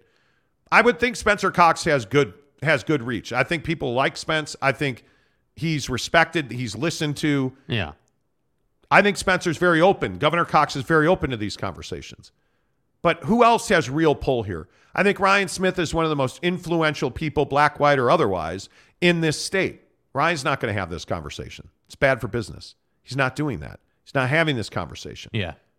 So then who do you go to? You go to church leadership. They're not having this conversation. They're not. You go to a guy like a Kyle Whittingham. Kyle's not a guy that's out front leading conversations like this. Kalani's not out front leading conversations like this. Oh, that's right. Donovan is. Oh. But what happened when Donovan tried to do that? He he he was roundly like beat down.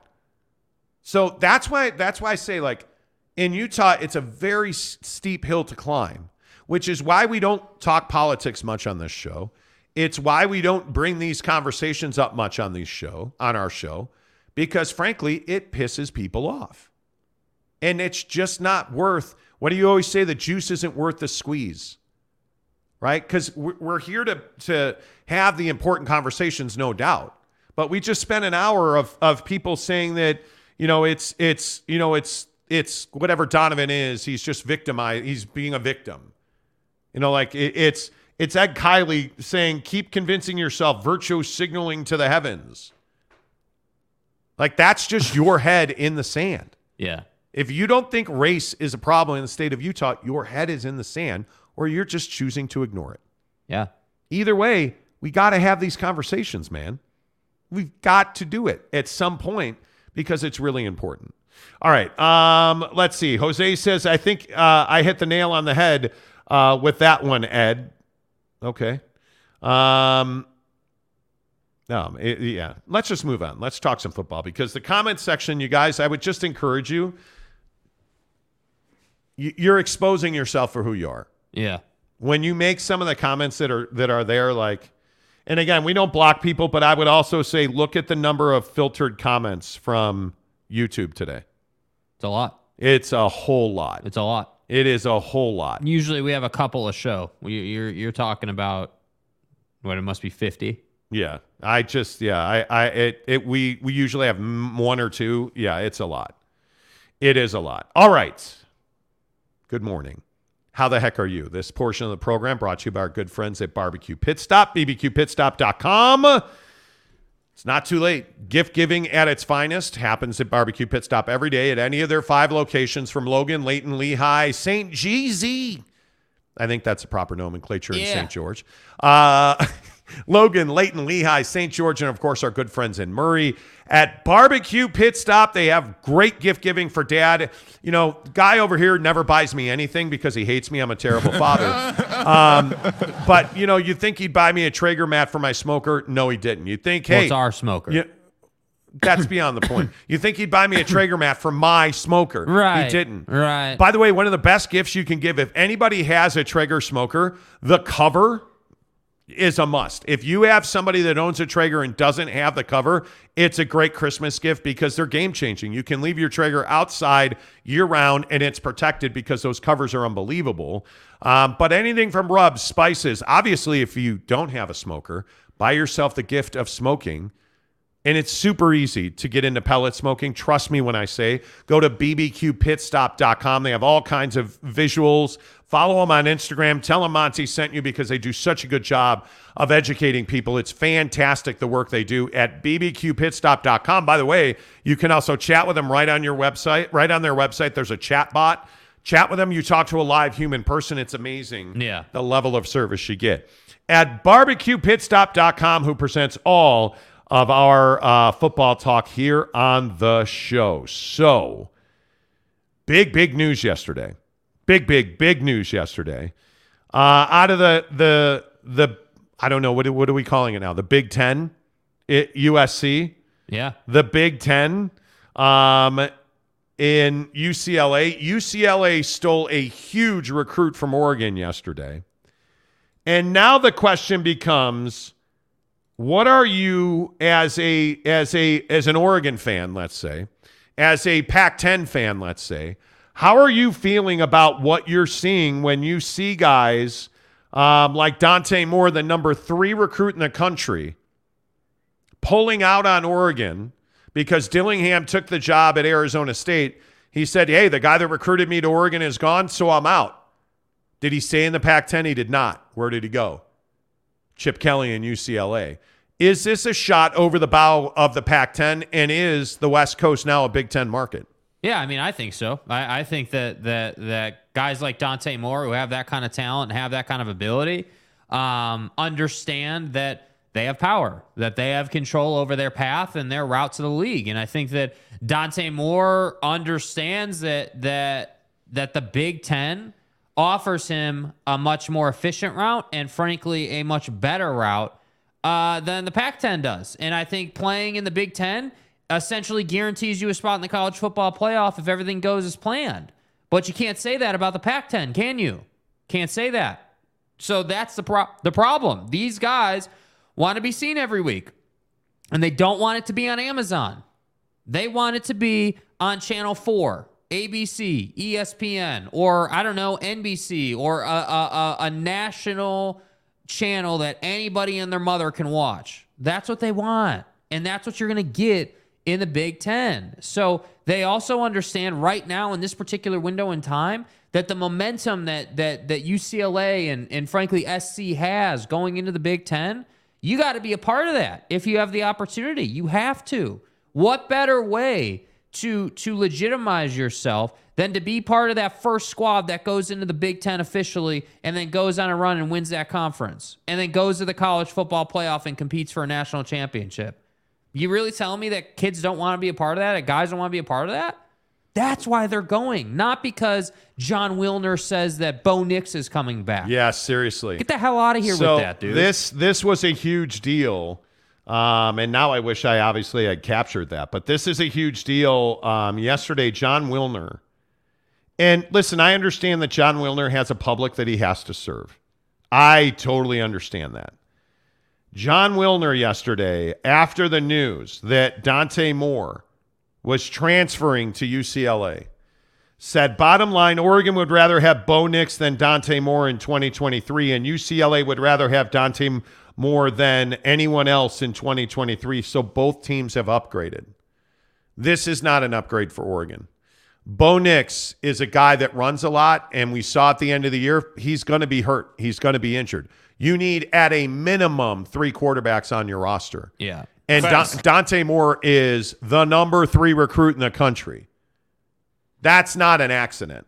And I look, I, I have a lot of respect for for Jon Wilner. I know that he has a difficult job. There are expectations of Wilner Yeah. that he is going to support anything that the the Pac-10 says and anything that the Pac-10 does. And listen again, I totally understand that. But the idea that somehow in some way Jon Wilner's just going to roll out with, oh my goodness, this is great for Oregon and this is great for UCLA and everybody wins is a complete fraud because this isn't great for Oregon. Yeah. Anytime you lose the number three recruit in the country to UCLA and the Big Ten, I don't see how that is an upgrade for for Oregon. This is a code 10 abort. Exactly right. What this is is spin. And by the way, the other one you better be paying attention to because it's a big one is Dorian Singer, all Pac 10 Dorian Singer. Wide receiver, transferring from a player's program. U Arizona. How is that even possible? What a dumb slogan. Well, but I thought Jedd Fisch was doing a great job at Arizona, and Arizona Well- is everyone's cup of tea. Hey, for the third Arizona Wildcat to transfer to USC is Dorian Singer, Yeah. one of the best wide receivers in the conference. Yeah. How loaded is USC now? I'm telling you, it, this is a huge problem. The Big Ten is a draw, and I and I think this is probably the bigger conversation that we need to have. How much damage is the Big Ten already doing after the UCLA announcement? Because I, I think it's significant. I think the Big Ten now owns Los Angeles. I think the Big Ten is already bringing more talent to and taking more talent from the Pac 12 in Los Angeles Facts. because they're taking recruits from Oregon, from Arizona, and they're plugging them into Los Angeles. And those those kids, you look at what Dante Moore said, he wants to play in big games. He wants to play in the Big 10. I'm for real. Why is that? Because the Big Ten upgraded, with all due respect to Jon Wilner. The Big Ten upgraded here with USC and UCLA and Dante Moore and Dorian Singer. That's a huge upgrade. This puts USC in position not to win the Pac 10 next year, but to compete for a national championship. How about that? And we talked about this the other day. There's one goal at USC every single year, especially now with Lincoln Riley at the helm. They want to win a national championship. That's it. They're not here to win a conference championship. Yeah. They're not here to go to the New Mexico Bowl. They're here to play for the national championship of college football. And Jake, I think this is the beginning of the end for the Pac 10. Yeah, I mean, we've seen it coming for months. I have no I have no problem saying that. We've been saying this for months that once UCLA is confirmed and going to the Big 10, that that was it. That was endgame. It's over. End times. Conference is dying right now. This is the beginning right here. Remember this day. Remember December 20th of 2022 at 7:28 Mountain Time. We told you this was day 1 of the end of times for the Pac-10 because it is. You cannot this so do you see how this works? Right? Everyone's all pissed off about transfer portal and NIL and people are cheating and you got this guy in San Antonio who's all fed up because P5 programs are rolling into practice and talking to guys, right? Okay, be upset about it, but here's what I got to say. It's the new age. It's the new era. Be upset or get on board, Kyle Whittingham. Be upset or get on board, George Klyavkov. It's time. You, like you need to get this now. If you are, you know, an ASU fan, I love what ASU is doing. I love the aggression. I love the the the proactiveness with which they're getting young, better head coaching, which is allowing them to go and get, you know, recruits like Jacob Conover, you know, or any of these other guys they've gotten. I love it. The problem is it's too late for you. The, like you got to get out. You got to get to the Big 12 now if you're a Yeah. pack school. It has to happen. Yeah, this is a huge deal. And by the way, if you look at Arizona State, Drew Pyne's not going to BYU. He's transferring to Arizona State. And so again, I ask, what is going on with Jacob Conover? Why did Jacob Conover end up at Arizona State? Like, it's fascinating to see all of these kids making these transfer decisions. I hope somebody's advising them. Like, I look at this situation uh, at BYU. Clark Barrington entered the transfer portal. Yeah. Why is he not going to the NFL draft? I think he's given up two career sacks at BYU. You said to me today, oh, BYU's got an exodus. I don't think BYU has a transfer problem. I think Clark Barrington transferring is the exact wrong move. It's a shocking mistake. Clark Barrington should be going to the NFL. He should not be going to college. He that's a guy that's a uh, in my opinion, he's probably a first three rounds gone. Clark Barrington. I mean, guard in the NFL has become such a premium position. I, I it's just shocking that he would continue playing college football. Now, if he goes to Baylor with his brother, okay, maybe I understand that. He should be going to the NFL. Mm-hmm. So, do you, so what? Do run that back for me. What do you What do you think about BYU's transfer I, I situation? think that that guys are are the problem is is you have big names who who have left that were either that were like guys like Clark Barrington who are now type players who are were helping you now and they're transferring or going to the league, whatever the situation I is. think Clark Barrington's the best player who's transferred. Yeah, but I but don't think there's any doubt about that. We're going to have a conversation in fall camp about the fact that you don't have a good quarterback, or that Jaren came back and you have nobody behind him because you're not developing guys, so they're leaving. They're you're not giving guys opportunity, so they're leaving. They're going. Who who like with all due respect to Sol J, right? I get it. It was your first game. Like really, Sol J's the guy we're most excited about. That's what I'm concerned about. So yeah, maybe 50 guys haven't left the program. Yeah. But what I do know is that there's a lot of talent that's left the program that either would have been in your pipeline that could have been a starter for you and could have contributed and could have been that next guy up in the system, but they're gone now. And I'm not confident, with all due respect to Kalani, that he's going to roll into the Big 12 and backfill all that talent. Yeah. That's what I struggle with. So, yeah, maybe it's strong to say that there's an exodus of talent. There's not like a bazillion guys leaving, but I do think that the BYU's got a problem with talent right now. Well, I mean, it, it is it is troubling that guys like Pili and Barrington want to go be grad transfers and play somewhere else. But I also think that's an indication of the the incredible difficult future ahead in the Big Twelve. Yeah. I think that to to get into the Big Twelve, it, it you're going to be fortunate to be bowl eligible your first year. Honestly, I think it, it just in the programs that you're coming in with, Houston. UCF and Cincinnati and BYU, like that's a that right there, that group is a very difficult hill to climb. But then you throw in the, you know, Oklahoma State, you have to think it's going to have a bounce back year, in Oklahoma and Kansas and K State and TCU, and you have to think that this league is only getting better in football. And then let's not even talk about basketball at this point. But I just think it's disappointing to see Pili and Barrington in the portal, but you understand it. I understand it. But I don't understand why Clark Barrington's not going to the NFL. To me, that's a that's a lost opportunity. That's a lost opportunity. You know, like I, it is. It'll be interesting to see how all that looks out works out. Um, I see a lot of you still in on Don. Um, apparently, uh, Blake Phillips is not a fan. He says um, he- says screw Monty. He says unsubscribe. Monty and Jake should stick to sports not demean, demean their listeners on every topic. All Monty does is say rude comments and jokes. Well, let's get something straight right away. If you're going to come in here and be a racist, I'm not going to be polite to you. I'm not going to be polite to you. And when you say some of the things that have been said in the comments section this morning, sorry, man. I'm, I'm not going to just let that pass. And listen, Blake, this is absolutely a free country. If you choose not to subscribe to this channel, we appreciate the time that you've spent here. We appreciate the time that you were subscribed. I have no hard feelings for you. But if you're going to be a racist and say racist things, and this is the first comment I think I've ever seen from you, so I don't know what your feeling on this is. If if you don't feel like I've been fair this morning, please find your way out. I'm not going to beg you to stay because my feeling on this Donovan Mitchell topic is very, very clear. Very, very clear. I think everybody deserves to be heard. Everybody's voice deserves to be heard. Everybody's feelings are valid, and we need to have conversations like this. And if you're not a fan of that, please feel free. Find your way out. I, I, I don't I don't mind it at all. I do not mind it at all.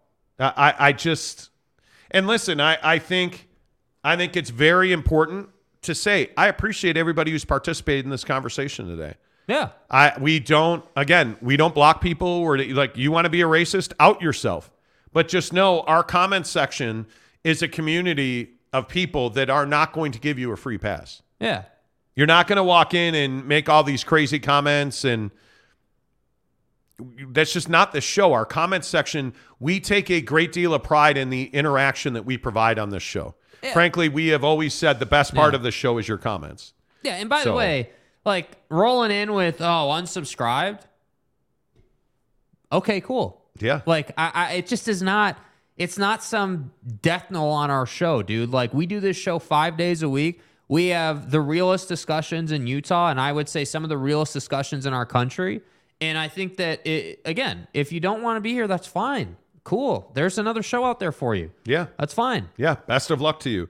Pied Piper says, Do you guys think that Oregon and Washington will jump to the Big 12 if the Big 10 doesn't come calling?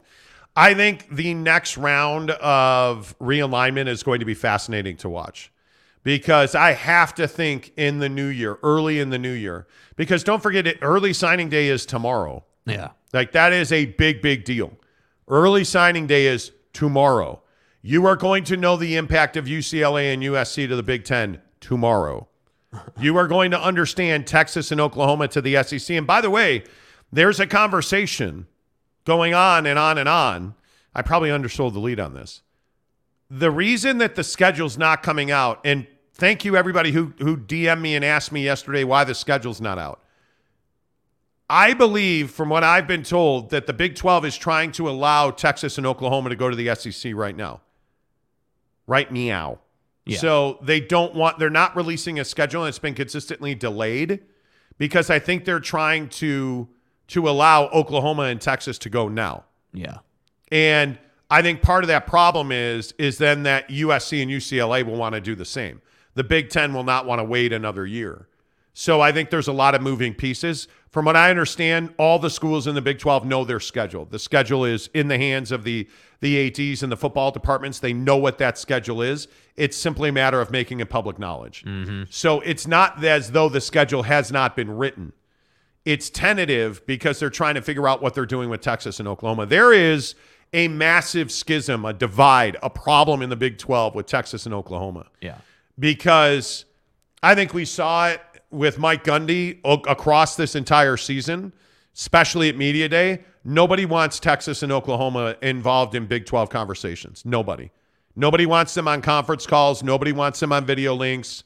Nobody wants them involved in Big 12 business. And I think that's one of the things that's really pushing this decision with the schedule forward is that people want Texas and Oklahoma out of the conference just as soon as possible. Yeah. And there's no reason to keep them now. There's no reason to keep them. Let them go. If you can get out of here early, knock yourself out. The problem is, is that that new TV deal doesn't take effect, and Texas and Oklahoma are part of the current TV deal. So there's a lot of moving pieces and parts in Yes. place. So, Yes. but keep an eye on that. Keep an eye on that. It'll be interesting to see what happens. Tulin says maybe he doesn't want to play in the NFL, might be going for NIL money. Are, you mean Clark Barrington? Could absolutely be. I mean, he was a huge t shirt guy with Coot Connect. Yeah. You know, what the mustache t shirt I think he had. And Yeah. yeah, it, it'll uh, it'll definitely be interesting to see uh, exactly you know where all that plays out. Greg Romano says uh, I'm more disappointing in losing uh, Ross and Fanos. Well, the Fanos thing, and we're still trying to get them on the show. By the way, they've they've been very willing to come on the show. We just haven't been able to get a date.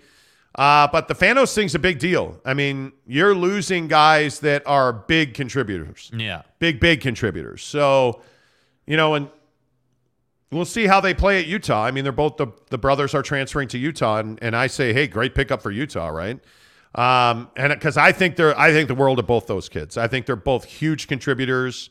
I think Logan, unfortunately, with the knee injury, and but he's back, he's healthy. I think he's going to be an absolute. He's going to be the next star sack man at, at Utah. I think, like the sky's the limit for that guy it'll be interesting to see how that all plays out. But yeah, I think you know what, Romano, I think you're exactly right. I think I think the Fanos thing is a huge problem. Yeah. It's a huge problem. In the Tuiaki defense, I would agree with you. I think Ilaisa Tuiaki lost more than games. And I you know what else I think? I think the the hesitation to make that change, I think that long period where they were trying to get Sean Nua into the into the program and you waited on Ed Lamb. I think if you'd have fired Tuiaki and the day the season ended, you would have hired Ed Lamb. I think the Fanos brothers may well have been here.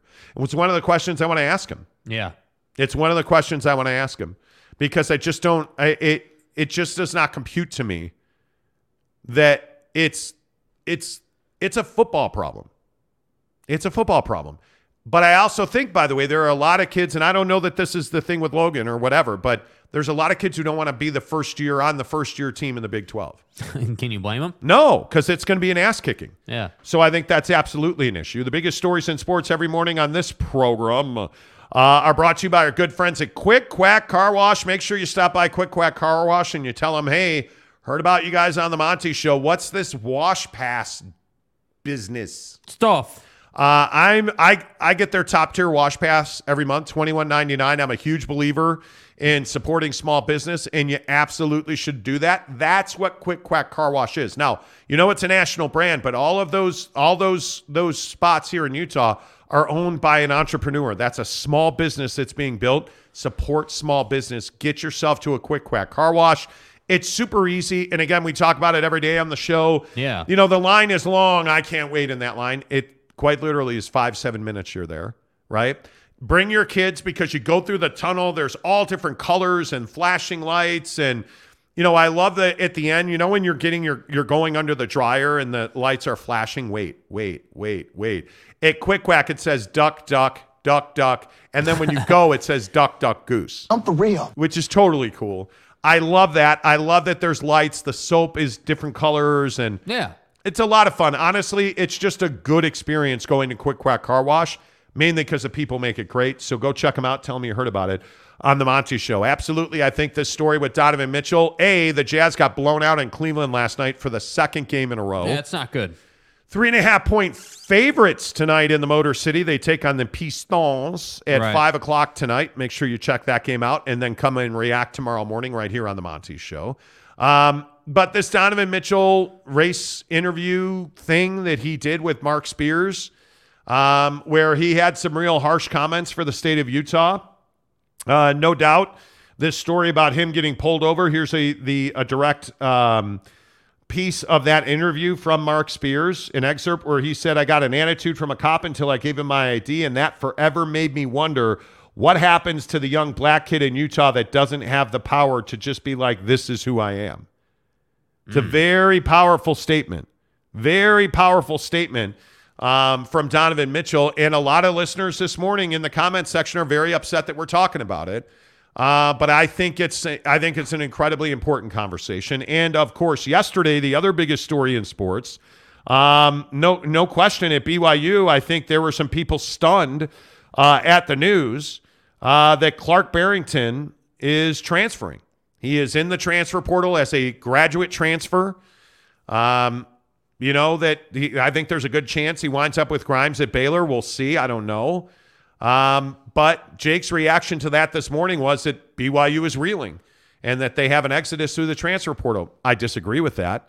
I think obviously losing guys like Keenan Pili and losing guys like Clark Barrington is never ideal. On top of the graduate, you know, loss that you are facing, that's never ideal. But again, I think we would have known already if Jaren was leaving. My guess is Jaren returns. I don't know that to be fact.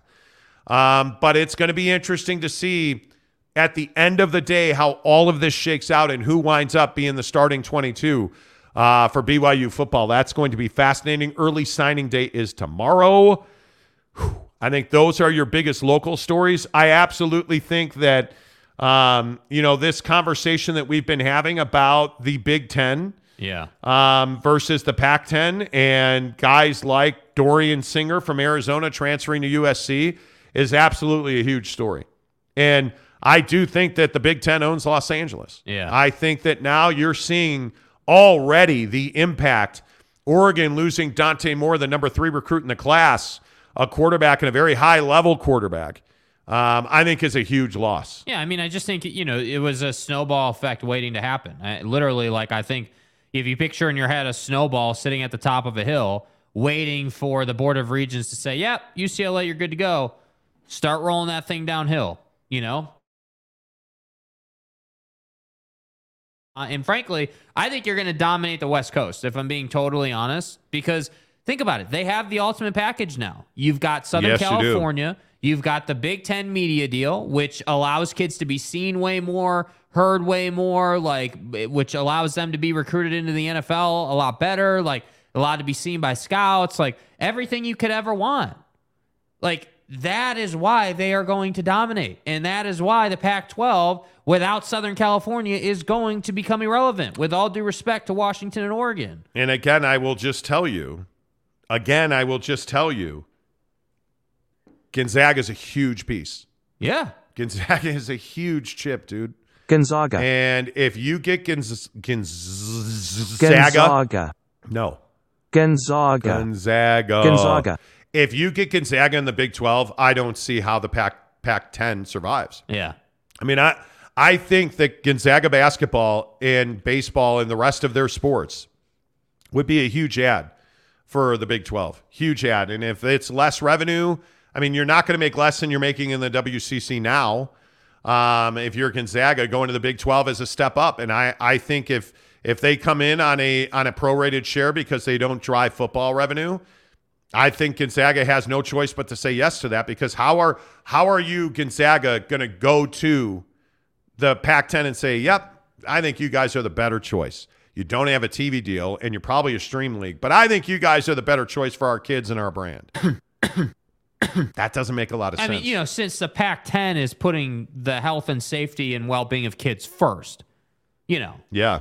Yeah, I, I you know. look, it's back of the envelope calculations from Kliavkoff, please. Yeah. Yes, yes, yes. you know.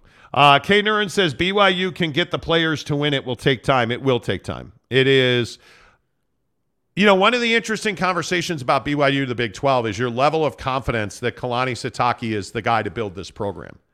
And we did a video on that yesterday on a YouTube short, and people lost their minds over it. I'm not saying to fire Kalani Sitake. I don't know how long the leash is, though. I really, I really don't. I don't have a firm grasp on how much leeway Kalani has going into the Big 12. How quickly the tides turn Well- if you're a four win team. Yeah, I mean, uh, but also I don't think that BYU is an institution that ru- routinely fires guys when they have a bad season. Yeah. And I don't think there's also any doubt. Last year, this past season, you're eight and five. This was a bad season. This was not a good season by any stretch. And the question is, you made significant changes on your coaching staff and in the football department. Does that translate immediately to wins in the Big 12? I don't know the answer to that. The portal, you know, seemingly would make it easier to grow and develop. I mean, Utah certainly didn't have that advantage when they went into the Pac-12. Right. Does does BYU get a boost? Is BYU a program that you can see routinely leveraging the transfer portal? I don't know the answer to that question. Yeah.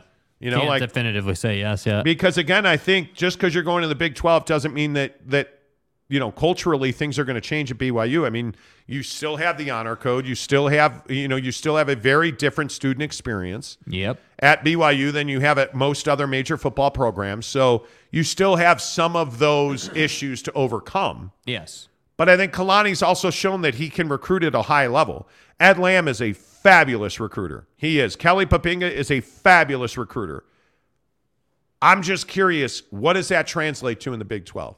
Because I also think you look at the Big Ten adding really power coaches at Wisco and, and at Nebraska, and you're already seeing Nebraska is, is flipping big recruits. Matt Rhule is flipping big recruits. So I'm saying, like, if you're a prospect, with all due respect to BYU, why why would you go to BYU over some of these other programs? But like, I, I also think the question is does Luke Fickell make Wisconsin football a contender? yeah, I mean, I think that he's got the power to. I think that he's he's certainly shown that that he can take a program like Cincinnati and turn them into something. So why wouldn't he be able to do that at Wisco? You know? Yeah, And- it, it, well, because I think Wisconsin offers a certain set of circumstances as well. I mean, you're in a very conservative part of the country. Grades matter at Wisconsin, where I don't think they matter as much at Michigan and Ohio State, and I, I think grades matter at at at Wisconsin. Grades matter at Northwestern. Grades matter at in Indiana. Grades matter at Iowa, which has been a, a constant narrative and part of the problem with the bottom half of the of the the Big Ten yeah. and the the cultural fits of a guy like a Luke Fickell at Wisconsin. Should you expect Luke Fickell to restore the glory of Barry Alvarez and the Badgers? I do. I'm a big believer in Luke Fickell, but I I just I think that that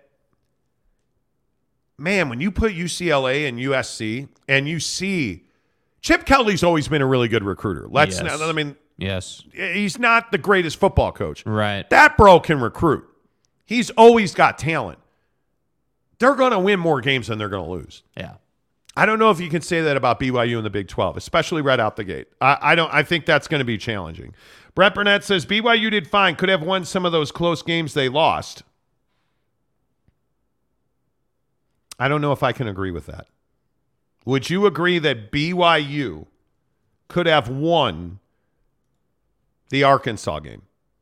Were they ever in the were they ever in the Oregon game? Certainly not. Were they ever in the Notre Dame game? Were they ever in position to win the Notre Dame game? Um, I never got the feeling in that game because Drew Pyne was really conservative in that game Yeah.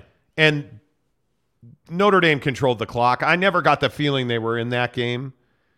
Were they in position to beat Arkansas? Certainly not. Were they ever in position to beat Liberty? Certainly not. East Carolina? Yeah, absolutely. That's a game that could have gone either way, and they just couldn't make a play. Yeah. Okay, you're nine and four. Okay, nine wins is a hell of a lot better than eight, I guess. But you were never in position in in four out of those five games. I never thought they would beat Oregon. Yeah, never. my- I was my- never in. I never had the feeling during that game that they would beat Oregon. My bigger problem with the comment is, is that's the assertion at BYU. Yeah, you did fine. You did fine. You know, did fine. Well, that's yeah, Could have won some more games, but we did fine. If you're gonna have that mentality, you might as well just pack it up and and be a five win. Yeah, and Brent, 12. Brent, I'm a little surprised by that because you're not usually the BYU did fine guy, or at least you don't strike me as that. Uh, he also says Big 12 basketball is going to be crazy good. Yes, it is. Dude, can you imagine that league? No, dude. And I, I'm being serious. If you look at that league Gonzaga. and you stop, if you look at that league and you start to understand just how good, just how good the Big 12 is right now. I, I can you imagine at like BYU is no pushover in basketball, right? Ask Utah. Okay, I'll stop. Um, if you look at the Big 12 right now, you ask yourself, how are you going to walk past that? Any of the teams at Kansas? Kansas right now is what, 10 and 1? And I mean, they're just very good. They're very good. K State right now, 10 and 1. TCU, 9 and 1. Like, are, I, I don't know how you get away from this. Yeah. You know, like I, I don't know how exactly if you look at um if you look at the Big Ten, for instance, like you're better than the Big Ten by a lot. Purdue, the number one team in the country. Okay, you're 11 and 0. Is there anybody in the in the top of the Big 12 that Wisconsin basketball is better than? I don't think so. Yeah. mm, I don't think so. Michigan, Michigan should be better. like I listen, and I'm not even saying like Illinois should be a better program the right Fighting now. Illini. Top 20 team, top 20 pro, uh, a, a tournament team. Absolutely, they're a tournament team. But I think I could make I think I could make the the argument like look at the WCC right now. If you look at the West Coast Conference, Santa Clara's 11 and 3. Gonzaga's 9 and 3, 11th in the country. Right? Like I mean, the WCC and I think Loyola Marymount we'll see what what LMU turns into. I think they're going to be good. Is BYU a tournament team? Probably not at this point. You wouldn't say they are. No, no, no. You wouldn't say they are, but to say that the Big 12 is is going is a good basketball conference, dude. Good luck. Yeah. I think it's the best in the country. Tanner Plummer, BYU won't beat Utah Tech at Greg Romano. They're a sleeping giant, right, Mott? Why? Why bring up Utah Tech? Why? By the way, um, I must get two DMs a week Yeah. telling me that we you you guys don't talk enough. Utah Tech women, excuse my loud belch. Well, I thought you said Utah Tech women. Adam Monks. Utah Tech women are kicking ass this year so far. I know it's a small college, but man, I just wish our college got more talk about it. Teresa Fine says, You guys never give any love to the Utah Tech women's program. Did you see what their soccer team did? Talk about it. what about are you talking it. about, man? What do you okay? All right, uh, Utah Tech women's soccer on the program right now. Like, are you serious, bro? Like Utah Tech soccer? Stop it. What are you doing? But What- I will are tell doing? you, Utah Tech is a sleeping giant. If they get into a, uh, if they get into a larger conference, you can joke. You can joke, I'm telling you. Richard McDonald, good morning to you. It just really feels like the Big Ten and the SEC are sucking all the air out of NCAA football buildings. Well, you're not wrong about that. Um, Luis Capazzo said, I said fire him a few years ago. The Y has a problem and it lands on the head coach. I'm really concerned that Kalani Sitake is too nice in a lot of different ways, in a Yeah. lot of different aspects. Yep. I do. All right. Football 50, 10 of the hour, every hour on the Monty Show. I know we've been a little discombobulated this morning. We're presented, as always, on Football 50 by Papa Murphy's Pizza. Use the promo code Monty25 to get 25% off your purchase at $25 or more. Should the LA Rams fire Sean McVay? You went from a Super Bowl to out of the NFL playoffs. The LA Rams eliminated from the playoffs last night. Jake, are you firing Sean McVay? No, I think that the Rams have dealt with injuries. I think that they are just not in a position to play winning football right now. And I think you got to give Sean McVay a lot of credit for for bringing in Baker, a guy who's really struggled to stick in in these different opportunities. And so far, obviously small sample size, but so far it's been good. Now last night you lose, obviously, but I think you know, like you look at I, I just think that it's not this is not like Kliff Kingsbury. This is not like some of these other coaches who clearly just need to go and you need to find someone better. I think Sean knows what he's doing, but in the NFL, you got to have talent out there to win football games. I would not fire Sean McVay. I would give him one more year. But I am a guy who also says that the year after you win the Super Bowl is one of the most difficult years of your coaching career. And I think we're seeing that with him now. Yes. But if you look around the NFL, by the way, I don't know how many people saw the story yesterday. People believe around the NFL that uh, Drunky the Clown, our guy Steve Keim, the Yeah. DUI kingpin, Buddy with the Raptor. uh, will be fired after the season. And that there are issues that are not health related as to why he's on leave. Um, they had an assistant coach that was caught on tape groping a woman. I believe it was in Mexico. They sent him home and terminated him. Many people in the organization thought that tape was Steve Keim groping a woman, allegedly. It was not. It was the assistant coach. But the assistant coach now has filed a lawsuit and said that it's a case of mistaken identity. Uh oh. Bro, what? Yeah, it, the Arizona Cardinals are a mess. It's not me. It's someone who just looks like me. It's Drunky the Clown. Good lord, man. Um, we are coming down the stretch in the NFL. By the way, Jalen Hurts hurt his shoulder. My Chicago Bears. Jalen Hurts hurt. Bears. Yeah, he got he. Jalen Hurts is hurts against the Bears. You know. Yeah, uh, he cannot miss the Cowboy game. He won't. He won't. You He'll really play. don't think you think he'll play? Yeah, I wouldn't play. play, Jalen Hurts until he's a hundo p, because they're going to the playoffs. There, there is, there is no doubt about that. I mean, they are number one by two games in the NFC. And is there anybody who believes that Skol, the Minnesota Skol. Vikings, are, are going to beat them out? I Yeah, come I mean, on. maybe you don't play them and you just start. You live with the result against Cowboys. Maybe you do that. But uh, if if Jalen Hurts is any kind of but it's you your it's your it's your guy, dude. my guy, It- yeah, I it's- know. Dak it's, is it's my your guy. Dak Prescott. Dak is so amazing. You know. It- it's I sit I would not play Jalen Hurts until he his shoulders as close to 100% as it's going to get. Because I just think they have the defense and I think when Jalen Hurts is is willing and able. And by the way, he did play the rest of the game against the Bears. the Bears. So it's not catastrophic. I would not play him against Dallas. I, ju- I just wouldn't. I mean, it is an I would not risk it. him. It's an opportunity. I, I Yeah. just I would not risk it. I mean, you, you got hurt against the Chicago Bears in a game that is rather meaningless. The Bears are terrible. Yet a defensive lineman fall on him. What happens if that happens again against Dallas? And he breaks a, a shoulder or, you know, injures an AC joint or a collarbone. Like I just don't think you can take the risk. yeah. I really don't. If I'm the uh, if I'm the Philadelphia Eagles, I'm also uh, in addition to not playing Jalen Hurts, I'm getting him Papa Murphy's pizza. Papa Murphy's presents How to Change the Way You Pizza. Step 1 Carefully knead dough. Step 2 Artfully spread sauce. Step 3 Add fresh mozzarella and assemble toppings. Step 4 Realize we already did all that for you, so all you have to do is bake it. For a limited time only, get the Hog Heaven Pizza with Canadian bacon, ground sausage, and crispy bacon. Papa Murphy's. Change the way you pizza. Use the promo code Monty25 to get 25% off your purchase at $25 or more at Papa Murphy's Pizza.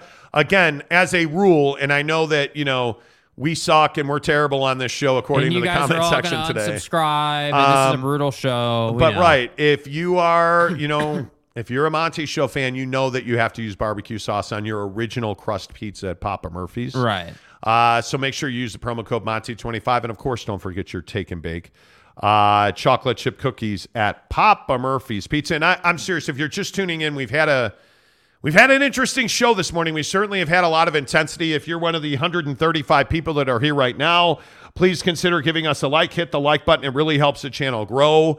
Um, but we've really had a pretty serious discussion about this Donovan Mitchell thing, and I am just really thankful um, that there's a lot of you who have been open to having the discussion, and and you know I'm thankful for everybody who's here. Everybody freaking out over, um, you know, everybody freaking out over the uh, Donovan Mitchell stuff, and we've had a lot of people upset with some of the things that have been said in the comments and by one of the hosts on the show. Um, I would uh, also tell you I appreciate you. I do. I, I think these it, these discussions are incredibly important in our community, and Well, and I think no one's having it. Right. Like, yeah, like again, not. I'm not saying we're better than other people, but what I am saying is we're having it. Yeah, there's most 99% of the media in this town are not talking about this today. And I understand that. You and I understand you have choices and those of you that choose to spend your morning with us, thank you. We are always humbled by that. We are always appreciative of that. Um, we're at 67 likes, so let's go ahead and pump that number up. Those are rookie numbers. Pump those numbers up. Yeah. Give us a thumbs up. We really appreciate that. Helps the channel grow. Again, if we get to 9,000, uh, if we get to 9,000 subs by the uh, end of uh, the the morning of the second, January 2nd, this Pump is what we've up. Those are decided. rookie numbers yeah, pump those tracking. numbers up. Right? Pump those numbers up. Yeah. If we start the show on January 2nd, which is um, pretty much a national holiday, Yeah. Again, once again, no one's going to be talking except us. We'll be here on January 2nd. If you if we start the show with 9,000 subs, we are taking you plus 1 to the Utah Jazz game against now your best friend Donovan Mitchell. Yeah, you guys' beloved figure. Yeah, we are at 8732 for subscribers. So, we're right there. That's 268 subs we need. We really should be able to get to 8,900 before the week's over, dude. We re- well, we'll see. I don't know. I I am uh yeah, we'll see. That that'll be interesting. Um to see exactly how all that plays out, but yes, we are at uh 8732. Right. Um and all we need is 9,000. And the way that promotional work is, we'll get a black car. Um we'll get a, an Uber XL black. We'll take you to the Jazz game. We'll walk into the team shop. You can get a jersey, a custom jersey. I would tell you get one of the sweatshirts. Don't You don't know. get a player jersey now. Um, but hey, get whatever you want, and then we'll buy lower bowl tickets. The four of us will watch a game together. It'll be amazing. Yeah. It will be amaze balls. So we appreciate you. Uh, go ahead and give us a thumbs up. That really helps the channel grow. And let's actually talk a little bit of uh, Utah Jazz basketball. Here on the Monty Show, presented by The Advocates. Uh, you can find them online, theadvocates.com, Utah's best injury attorney. And really, no matter where you listen to this show, you need an attorney, get to theadvocates.com. There's never any consultation fees, there are never any retainers. You do not pay the advocates unless and until they win your case at theadvocates.com. They have that cool little button on their website, and you just hit talk to an attorney now. You can chat with an attorney for free online 24 7 at theadvocates.com. The Jazz last night get absolutely torched by Johnny, uh, Johnny, Johnny. Johnny Juzang, uh, by Don and the uh, Cavs 122 to 99. Donovan Mitchell puts up 23 points in 23 minutes. What what is your what is your takeaway from that game? Are, are you concerned? Is are you indifferent? What Yeah, are your I mean, thoughts I, on it? I, I think concerned is a fair word to use. I think that that I'm not here for, hey, this is who we thought they were. I'm here for they need to be better. I'm here for Will Hardy needs to do his job better. I think that this team, there's no excuse for a basketball team getting lost on the floor. If you are out talented, if the other team is just simply better than you and you're playing your best, I'm cool with that. I'm fine with that. That's all right. You're you're you're you're doing everything that you could possibly do to win the game and they're just better than you. Okay, we can live with that. But that's not what's happening here. What's happening here is you're not running offensive sets. You're allowing allowing Jordan Clarkson to hit his you know his nightly quota of four to five turnovers, which is killing you. You're you're allowing Walker Kessler to be soft in the paint. You're allowing Lauri Markkanen to have 25 in the first half and four in the second half. That's not good enough. And and to me, you know, I love Will Hardy and what he's done with this team so far. I think he's done a phenomenal job. But there is work to do. And I think a lot of the times on nights like last night or against Milwaukee, you're seeing a young head coach be a young head coach. I should see, as I said last hour, Will Hardy in his jubilees at the half court marker, telling, hey, telling these guys we're running this set. This is what we're doing this time down because we have these guys on the floor. Run this set. Get Lauri the ball when he's 0 for 4 in the second half and can't find a bucket. Right? Like get get these things done to allow us to get back into our flow. There's no excuse to lose by whatever they lost by 25 or whatever it is to Donnie. That just shouldn't happen. I understand losing by 10. I get that. I almost expect it. I get playing against Donnie the first time. I get it. But losing Yep. by 25, getting embarrassed, not showing effort, that's, un- that's, that's unacceptable. That's what I'm concerned about. Is that I think what you're seeing for the first time this year out of this Utah Jazz team is a lack of want to. And again, I'm just pointing directly at Jarred Vanderbilt last night. It, it was there were several situations where Vando just chose not to block out or didn't make the right play, and it's an effort thing. You only can control your effort. You can't control the people around you. You can certainly control your effort, and Yeah. the inability to rebound and block out um, was a real problem for Jarred Vanderbilt last night. I would expect to see a complete turnaround. But what I would also expect is to see less minutes being played out of Jarred Vanderbilt right now. You have to get him right. And if that means you play Walker Kessler more, so be it. If that means that THT plays more, because he frankly has not been very good at all at this point, um, I think you play THT more.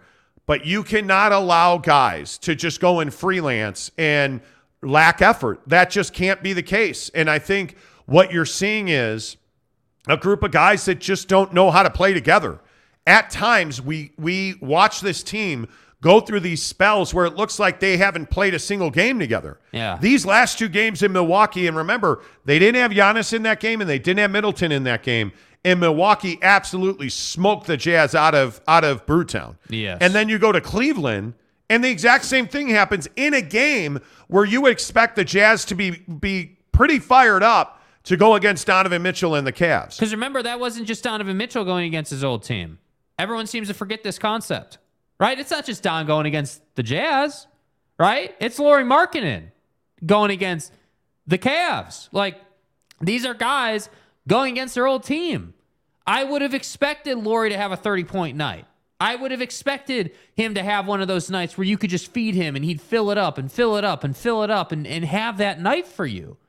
But that didn't happen. And and that's what I'm saying. This is where I think it starts with Will because Will has to say, "Hey, we have to be better here." You just allowed them to go on a 14-0 run or whatever, and most of that was transition. You guys aren't getting back. What are we doing? Yeah. Like you got to get back. You need to work harder. And to me, it's it's it's frustrating and it's tough because when Colin Sexton is not in the game, this team doesn't have energy. They just don't. Colin Sexton brings an added layer that this team feeds off of. And so to me, it's just like, damn, dude, like, do you guys want to actually go out and compete on some of these games? Because I, I, some nights I wonder, like, are you just going through it because you're an NBA player and this is what you do? And I understand that. Again, I can empathize with that on some level. That doesn't make it okay, but I can empathize. Like, hey, you're going to your nine to five, and you know, yeah, I didn't feel feel like you know filling out the TPS report today. You know, Yeah, Like, I, I uh, but I, I think that's a Will Hardy thing, right? But like I, I look at Salty Drunk's comment. What an overreaction. The Jazz have far exceeded expectations this season, and a team of misfits are going to have games like these.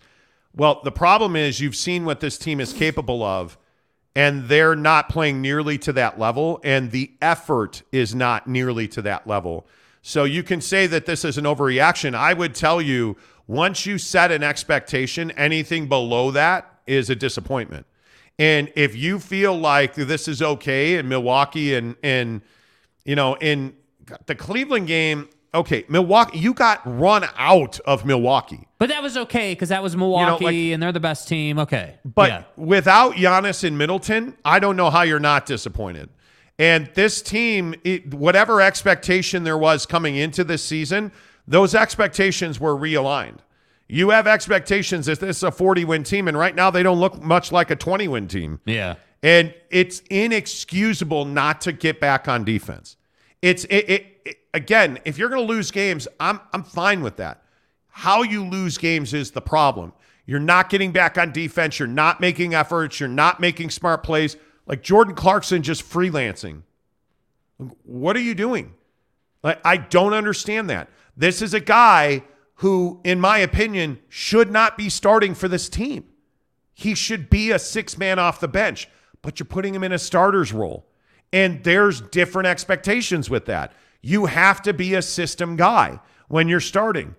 And the the other thing that's really troubling about these conversations is these are the exact conversations we had last year Yeah. about Quin Snyder. Well, is it Quin Snyder or guys just out freelancing? Well, is it Will Hardy or guys just out freelancing? And by the way, where is Lauri Markkanen in the second half? Where is he? Because this guy's wildly talented. He's putting up 20 points in the first half, and then he's a no-show in the second half. Is that Lauri Markkanen or is that his Jazz teammates? Is that Will Hardy? I don't know. They got to figure that out. You have to figure that out. He should be a 25 point a night guy. He's that talented. He's playing at that level.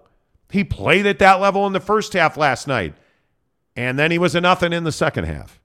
That's what's concerning to me. All this other stuff about, you know, hey, you know, this or that, it it it just doesn't come on. This this Jazz team, you have to reset the expectations after what we saw the first 20 games. Yeah. I think you absolutely have to. Teddy Wayman gives us a $20 tip. Thanks, Teddy. Appreciate that. Thanks for talking about things that are a lot of people don't want to talk about. Things like race issues will never change unless we can have an honest and open conversation about them and create change within ourselves. That's the thing. You're you're I think people that are so upset about this, I would encourage you to look inward. And I would ask yourself, what is it that's so upsetting to you?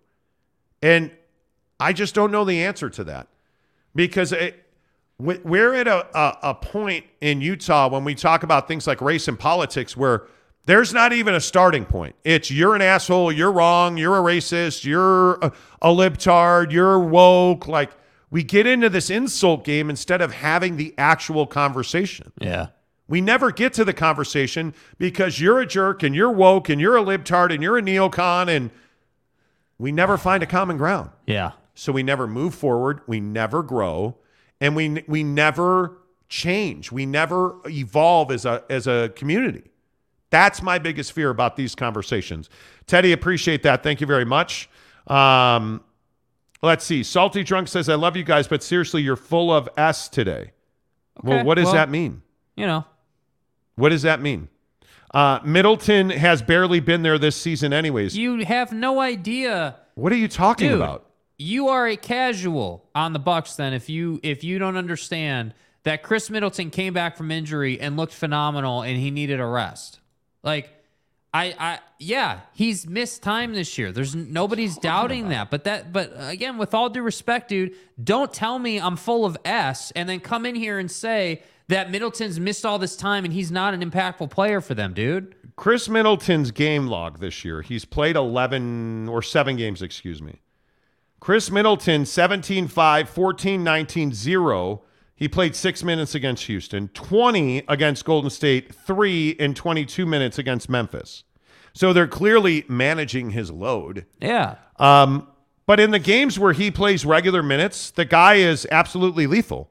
And he simply did not play against the Jazz. So you don't think that makes any difference not having one of the best shooters in the NBA and Khris Middleton not playing? You don't think it makes a difference that the MVP of the NBA did not play and Giannis Antetokounmpo did not play? You don't think that we should have expected the Jazz to win that game?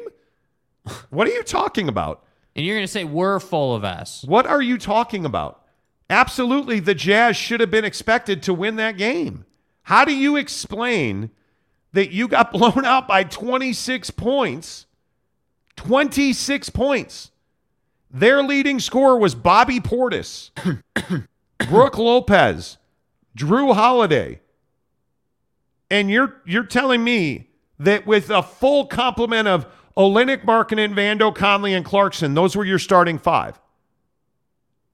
And you got 18 from Beasley and 14 from NAW off the bench. You don't think you should have won that game? Come on.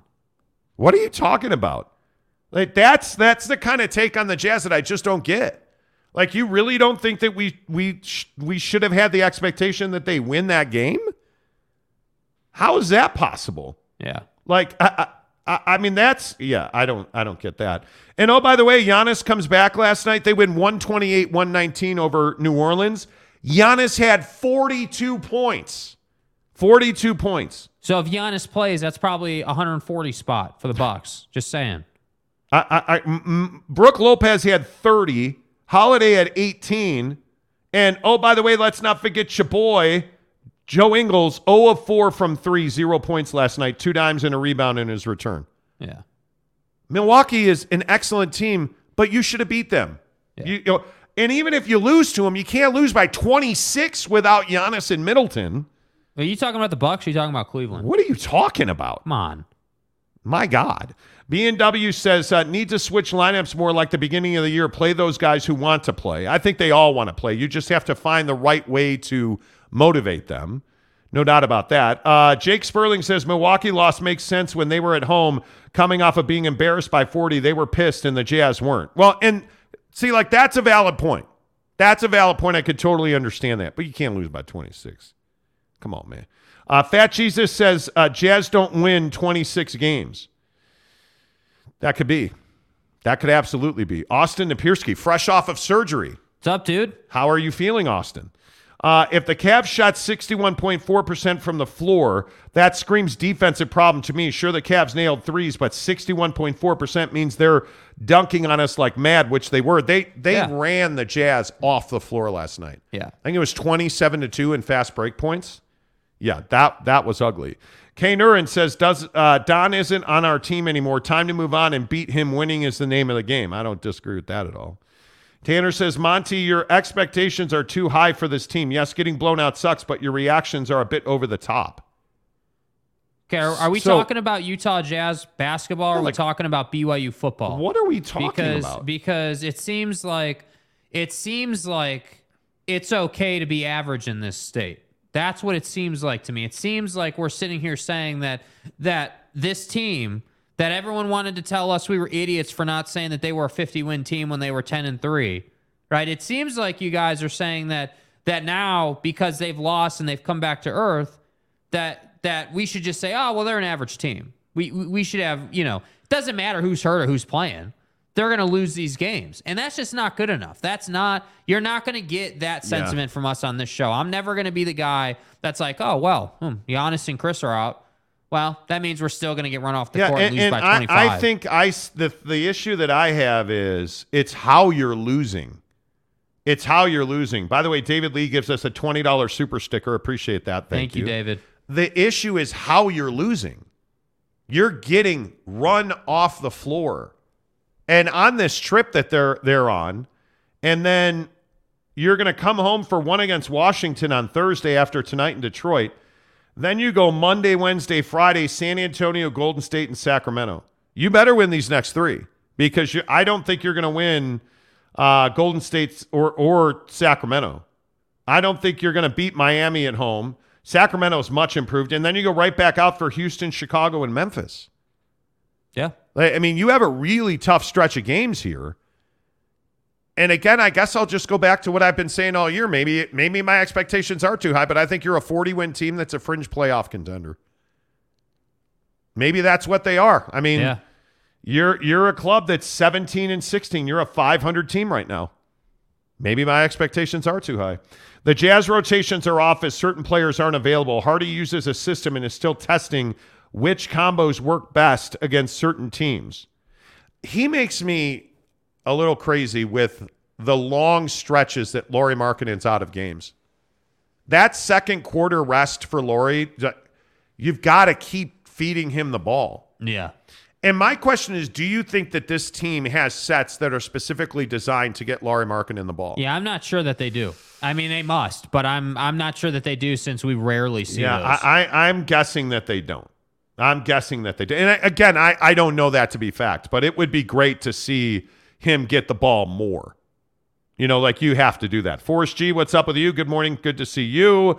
Uh, Gabriel uh, Roger says Middleton is an all star caliber player. Yeah, he's Yeah. fantastic. He is fantastic. I mean, he really is. He is very good. Uh, Brett Burnett says Ingles played. Yes, he did. Yes, it's good to see him back too. I mean, if you're not a Joe Ingles fan, you just are not. I- Like he's a good dude.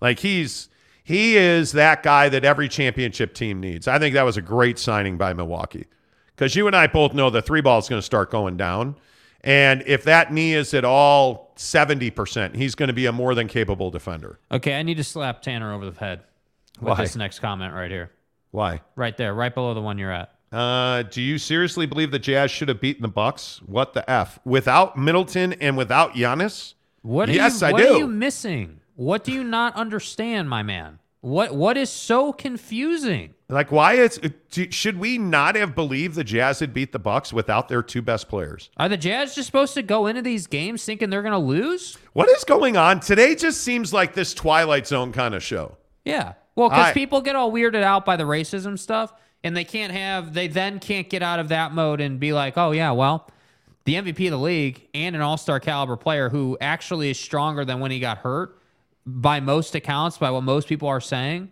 Yeah, those two guys didn't play. Yeah, but we still should have lost by 25. Yeah, maybe I'm just up in the night. I have no idea. Maybe I Yeah, expect may- too much maybe, from the maybe, team. Yeah, maybe. It could absolutely be.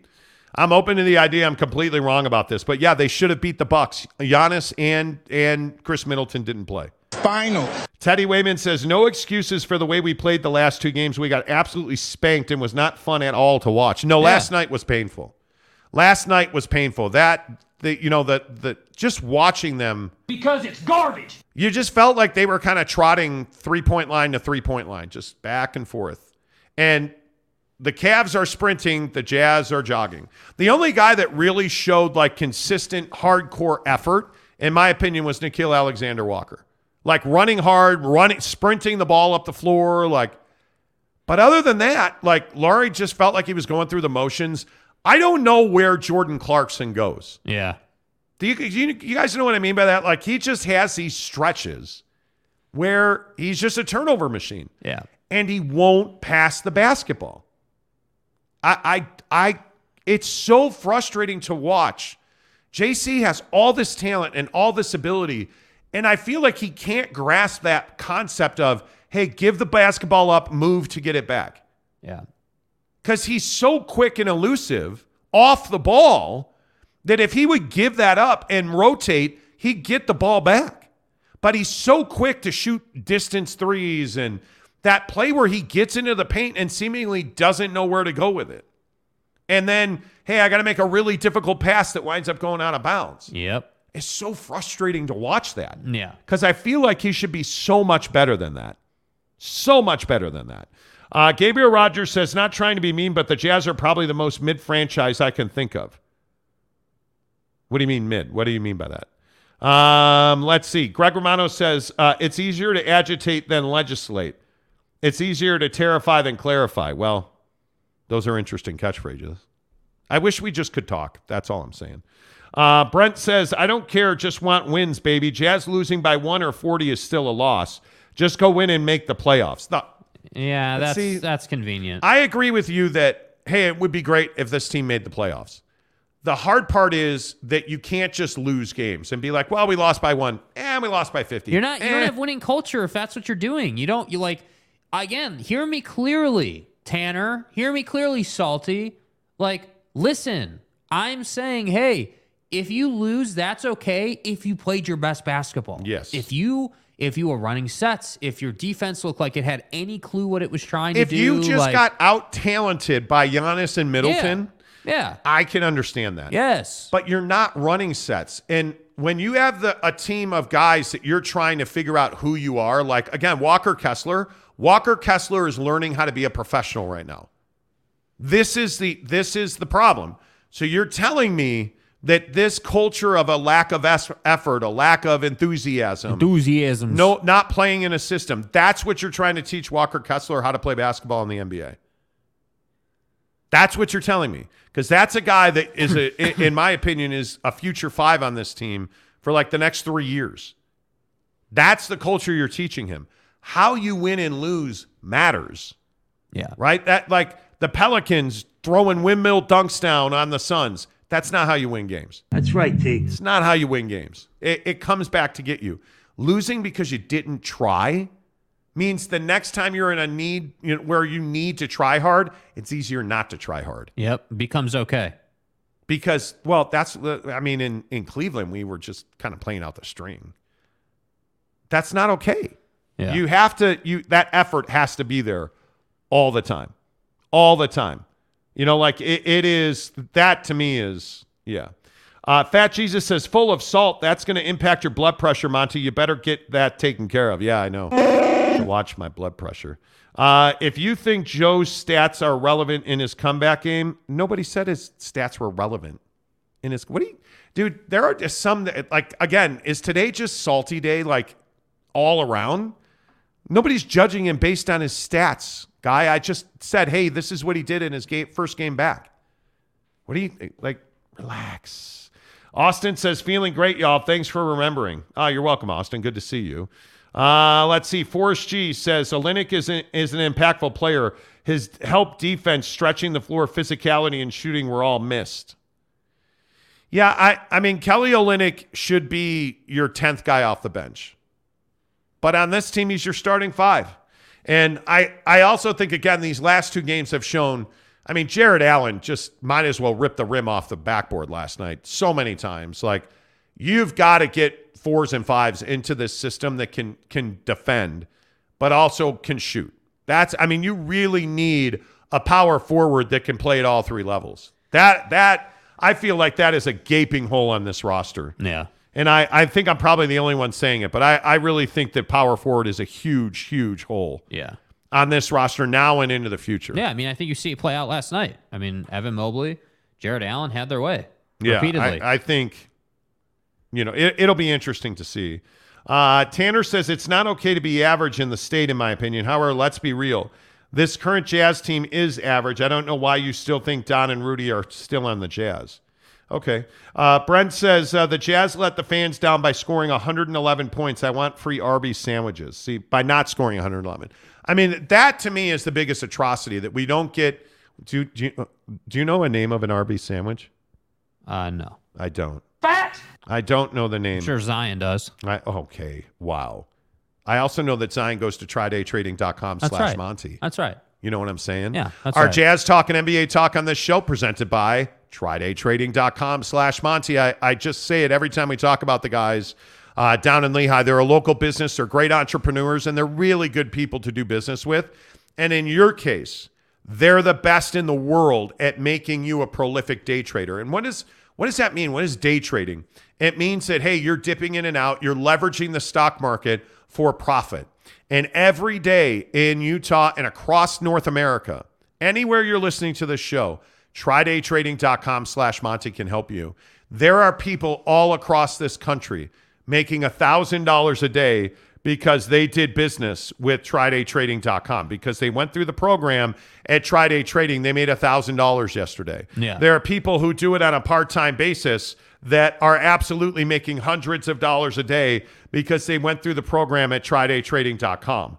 What I'm telling you is is that you absolutely have to get there because again, you can make a you can make a $1,000 a day.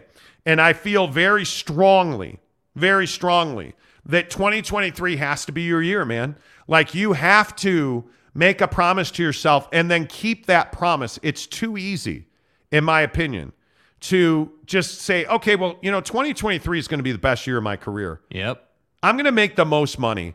Yeah, nah, pro- you know, I changed my mind. I'm not going to, you know, uh, well, you know, the dog crapped on the rug and and that's why I I couldn't, you know, that's why I couldn't I couldn't make more money and Really? You can make more money. I'm telling you now, keep the promise to yourself. Do what needs to be done and make sure that you are willing to sacrifice to make the most money possible. Because if you're willing to do that, You're absolutely in a position where you can win next year. Yeah. But if you're not willing to just go watch a free, no obligation webinar, are you really going to win next year? That's the biggest question. TryDayTrading.com. All I'm asking you to do is watch the free webinar. It's no obligation. You get to do what you want to do at TryDayTrading.com. Do it as a side hustle, do it as a full time gig. It's totally up to you.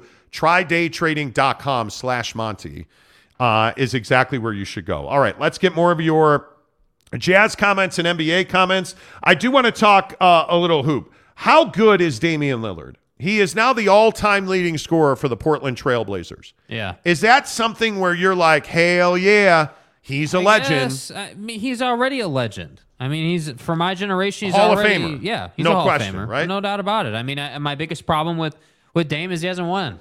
He hasn't won, but he is Mr. Clutch. He is the guy that that you know you need to you need to make a shot in the clutch. You're going to Dame right now. That's where you're going. And to me, I think that he's done enough to be a Hall of Famer. Um, you know, is he one of the best in the league? Certainly, certainly. The problem is injuries, and the problem is he hasn't won.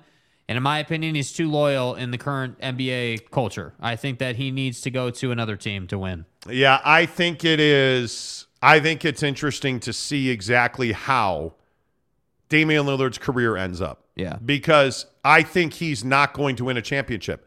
Shai Gilgeous-Alexander is another really good example of this. He hits a game winning shot last night. Yeah. How long is he going to toil in Oklahoma City? Yeah, I mean, I think he's a guy that's that that it's going to go one of two ways. Obviously, right? It can only go one of two ways. Where he's going to just get so good that they have to trade him, he forces their hand, mm-hmm. or probably the more likely route is he'll play out the contract, enter free agency, and he'll get a he'll get a max. You know, and he, you can't get a super max unless you're on your original team, but he'll get paid as much as he can possibly get paid through free agency, and and I think he deserves it. Like if you go and look at his numbers, I'm not even joking. He's putting up Kobe level numbers at the same Yeah. age as Kobe did. So to me, the guy is is a scorer. There's no doubt he can he can do a lot of things. I think SGA is that guy that has to that has to move on. Yeah, He and it's a really it's a painful thing in sports when you lose a guy like that. But at some point winning matters. And you know, there's this Charles Barkley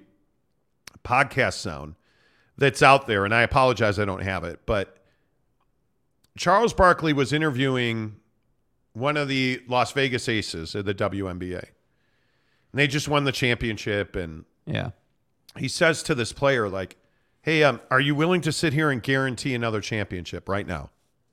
And she says to him well something to the effect of well that's a really weird question coming from a guy who doesn't have any championships at all. Like you never won anything. Coming from a guy who never won any championships. And it's like that's how how much people recognize that charles barkley didn't win a ring You're not that guy, So- pal. Trust me. You're not that guy. well, when we sit here and we talk about how important championships are, this is this was my rant yesterday. The LA Lakers are wasting LeBron James. He's at four. Does LeBron ever get his fifth championship to match Kobe? Does he ever get to six to match Michael? Does he ever get to seven to become a, a- an, an, an absolute elitist? I can't see that happening because of how bad the Lakers have been. The LA Lakers are wasting LeBron James. The Portland Trailblazers are wasting Damian Lillard. The Oklahoma City Thunder are wasting SGA. The Phoenix Suns, who I think their window is closed, are wasting Devin Booker. Keep it real. And you look also on that Suns team, what is Chris Paul going to be known as? Well, the point guard who never won a championship. yeah, That's where Chris Paul is. What is your what do you always say about James Harden? Well, he's not a winner. He doesn't not. win. he's not. And Chris he's Paul's not a winner. Devin Booker's not a winner. Dame's not a winner. You you have first, Until you are. first team all loser. That's what you are until you've won a championship. You know, I, I think it is. I think it's one of those deals where if if Chet doesn't get hurt in OKC, I think OKC has a chance to take that huge step forward because you've got SGA, you've got Josh Giddey there, like you've got now Chet Holmgren there, like you're moving in the right direction. Lu Dort, like, but they just have never been able to put that together. So he's that guy to me Yeah. that I think he gives them a another year, and then if they don't make significant progress, I think he's a guy that's going to wind up getting moved. I would anybody be surprised if OKC traded SGA this summer? Because I would not be. No. I would because they are a perennial rebuilding team. Yeah. They always have this group of talent. And you can go back to Harden, you can go back to Katie and Russ, and it didn't work out, and all three of them wind up somewhere else, right? They never seem to get over on that. You look at Dame over Paul George, right? You look at, I mean, it's just remarkable to me the place that that OKC finds itself in, and to get the kind of win that they got over Dame in Portland last night, and to get it from SGA. And he looked good doing it too, by the way. It wasn't some fluke shot. 35 points, 14 of 14 from the line, you know, and 10 of 24 from the floor for 35 points. yeah. I mean, he's a really good player. And, you know, to to be doing that without a lot of your talent, i- i- it's got to be frustrating not to have Giddey there, not to have Chet there. That's Yeah. got to be frustrating. Yes. Yes. You know, like it, it just is it's remarkable what he's been able to do. And but I that- mean, you know the guys. I mean, you know the guys that are that are always going to get theirs, and I, and and that's why I say I think guys like SGA who are young and still upcoming. I mean, SGA just seems again it's situational. You got to get to the right situation. I've been preaching this to Devin Booker for years. Uh, you know, like love what the Suns have done. Love the love the run they've gone on here. The finals appearance, like that's great. That honestly, that's great. I would have rather that happen than not. But the truth is is you know the franchises that are constantly and consistently in the NBA Finals conversation. There is Yeah. a reason that Giannis and the Bucks are always there, that Boston's there, that that historically the Lakers have always been there, and why they're not. Well, look Like, at Boston's move for Brogdon. Even though you called me stupid and said I don't know what I'm talking about, and I'm a casual who doesn't even watch games. right. Um, I'm telling you, the Brogdon move is quintessential championship move.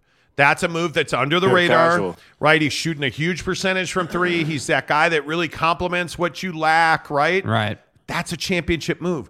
I look at Monty Williams yesterday saying that he absolutely overplayed Devin Booker, who sat out last night's game. They won over the Lakers without LeBron. Yeah. Um, they they he sits out Devin Booker because Devin's got a sore groin because he said I overplayed. I've played him far too many minutes. But Chris Paul's been hurt, and you know Cam Johnson's hurt, and But like that situation should make you appreciate LeBron. that's exactly You know what I mean? Like you should appreciate even if even though I'm not a LeBron guy, I'm not a Bron fan, you should be able to at least appreciate Bron's contribution and what he's been able to do physically cuz he has been an Iron Man. He has been someone who who has been really healthy most of his career. And then how about Chaboy last night? yeah. How about Puncher Face? Luka Doncic gets Screw him. ejected last night. Child. Like I- I- Come on, man. at some point, before we get back to your comments here on the Monty Show, because I want to hear you, what you guys have to say about all this, but at some point, the NBA has to do something about the obsessive complaining to the officials. Yeah, it gets old pretty quick. And I think it's ab- it's absolutely soccer players laying on the ground. It is you just cannot continue to bump officials and he got ejected for making contact with an official. But you're starting to see guys, we've seen 3-4 instances this year in the NBA where a guy threw a ball at an official in a real forceful manner, got a technical foul for that. The obsessive complaining, arguing with the officials. Like you got to start throwing guys out for that. Yeah. And I think it is one of those one of those deals where if you get a technical foul and or ejected for bumping an official or arguing with an official, it should be balls and strikes in Major League Baseball. Catch me outside. How about that? You argue with an official, it's an automatic ejection. I, I, because it just can't be.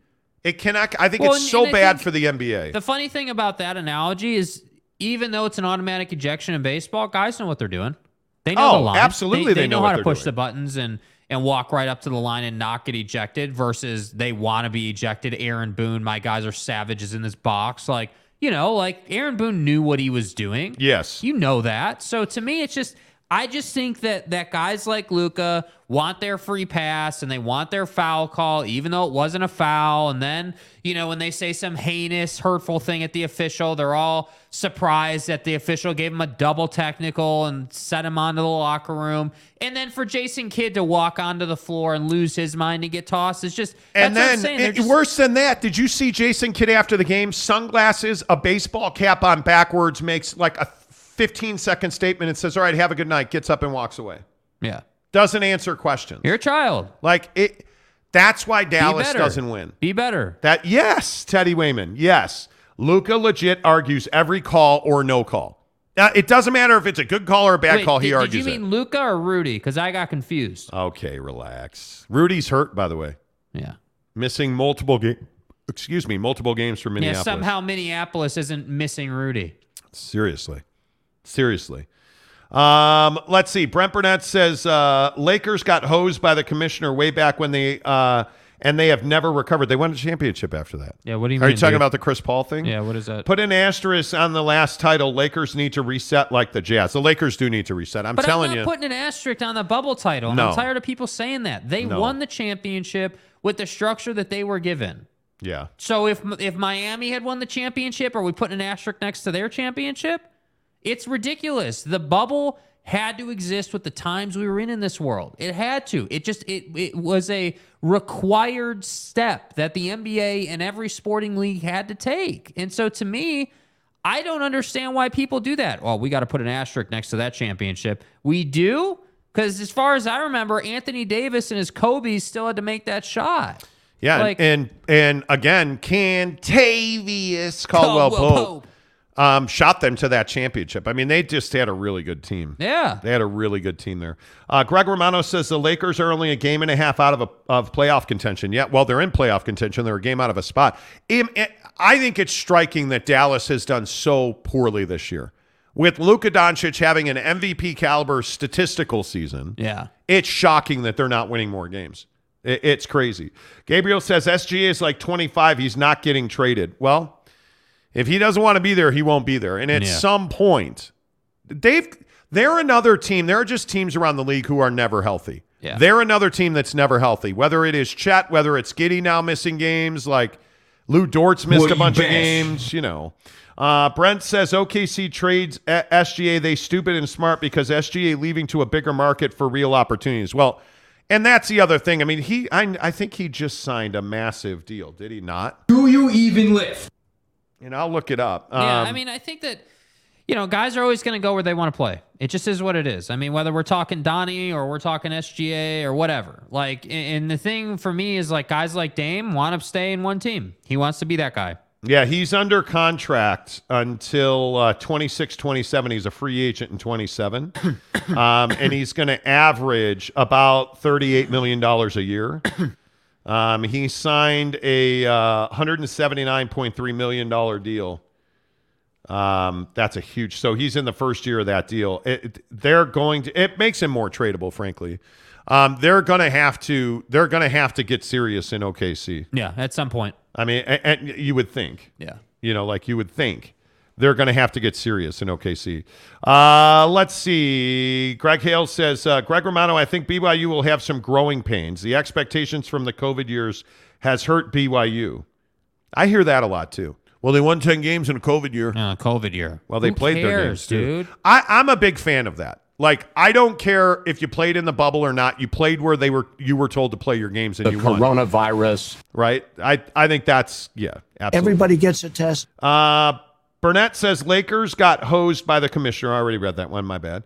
Uh, Gabriel says obviously, if you think the refs made a bad call, you're going to get mad, but you can't go after officials. Yeah. You can't throw the ball at him. You can't bump him like he did. Like, yeah. Brent says officials impact the game, always have, and it's time for coaches and players to say what they feel about bad calls without being fined. You can't do it. You can't do it. You cannot do it. Uh, Jeremy Bolton says the league seriously needs to do something with Luka. I can't watch him; he's impossible. It, Yeah. I think you're exactly right, Mayor. I think he, he Luka Doncic. It's crazy to say it. Luka Doncic is unwatchable at times. Vexes me. He just it's so like he's so unlikable. Terribly vexed. I- And the, the the frustrating part is he's a fabulous talent. He's a really good player. Like he's not Giannis. At least Giannis, you can like Giannis freaking out over the 10 second free throw calls here recently. Have you guys seen that? Yeah. Where he's getting a he's getting a technical foul because and essentially it's a turnover. You have 10 seconds from the moment the official throws you the ball to shoot the free throw.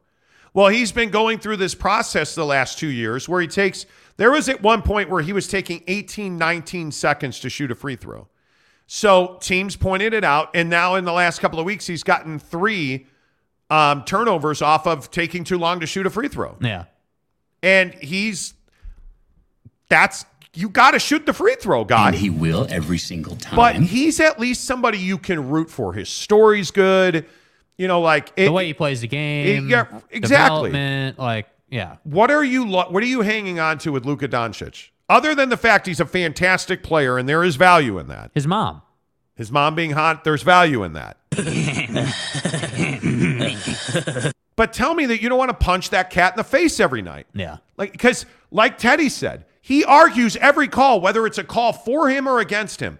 What? You called a foul on that guy against me? That's a terrible call. I'll Did drop you? that mother. Oh, oh, it's a good call. Okay. Oh, okay, good call. Oh, my bad. My bad. Sorry, guys. My bad. My it's bad. crazy. Yeah, he is the biggest You know, whiner. like, There's come no on. doubt. He is. You just.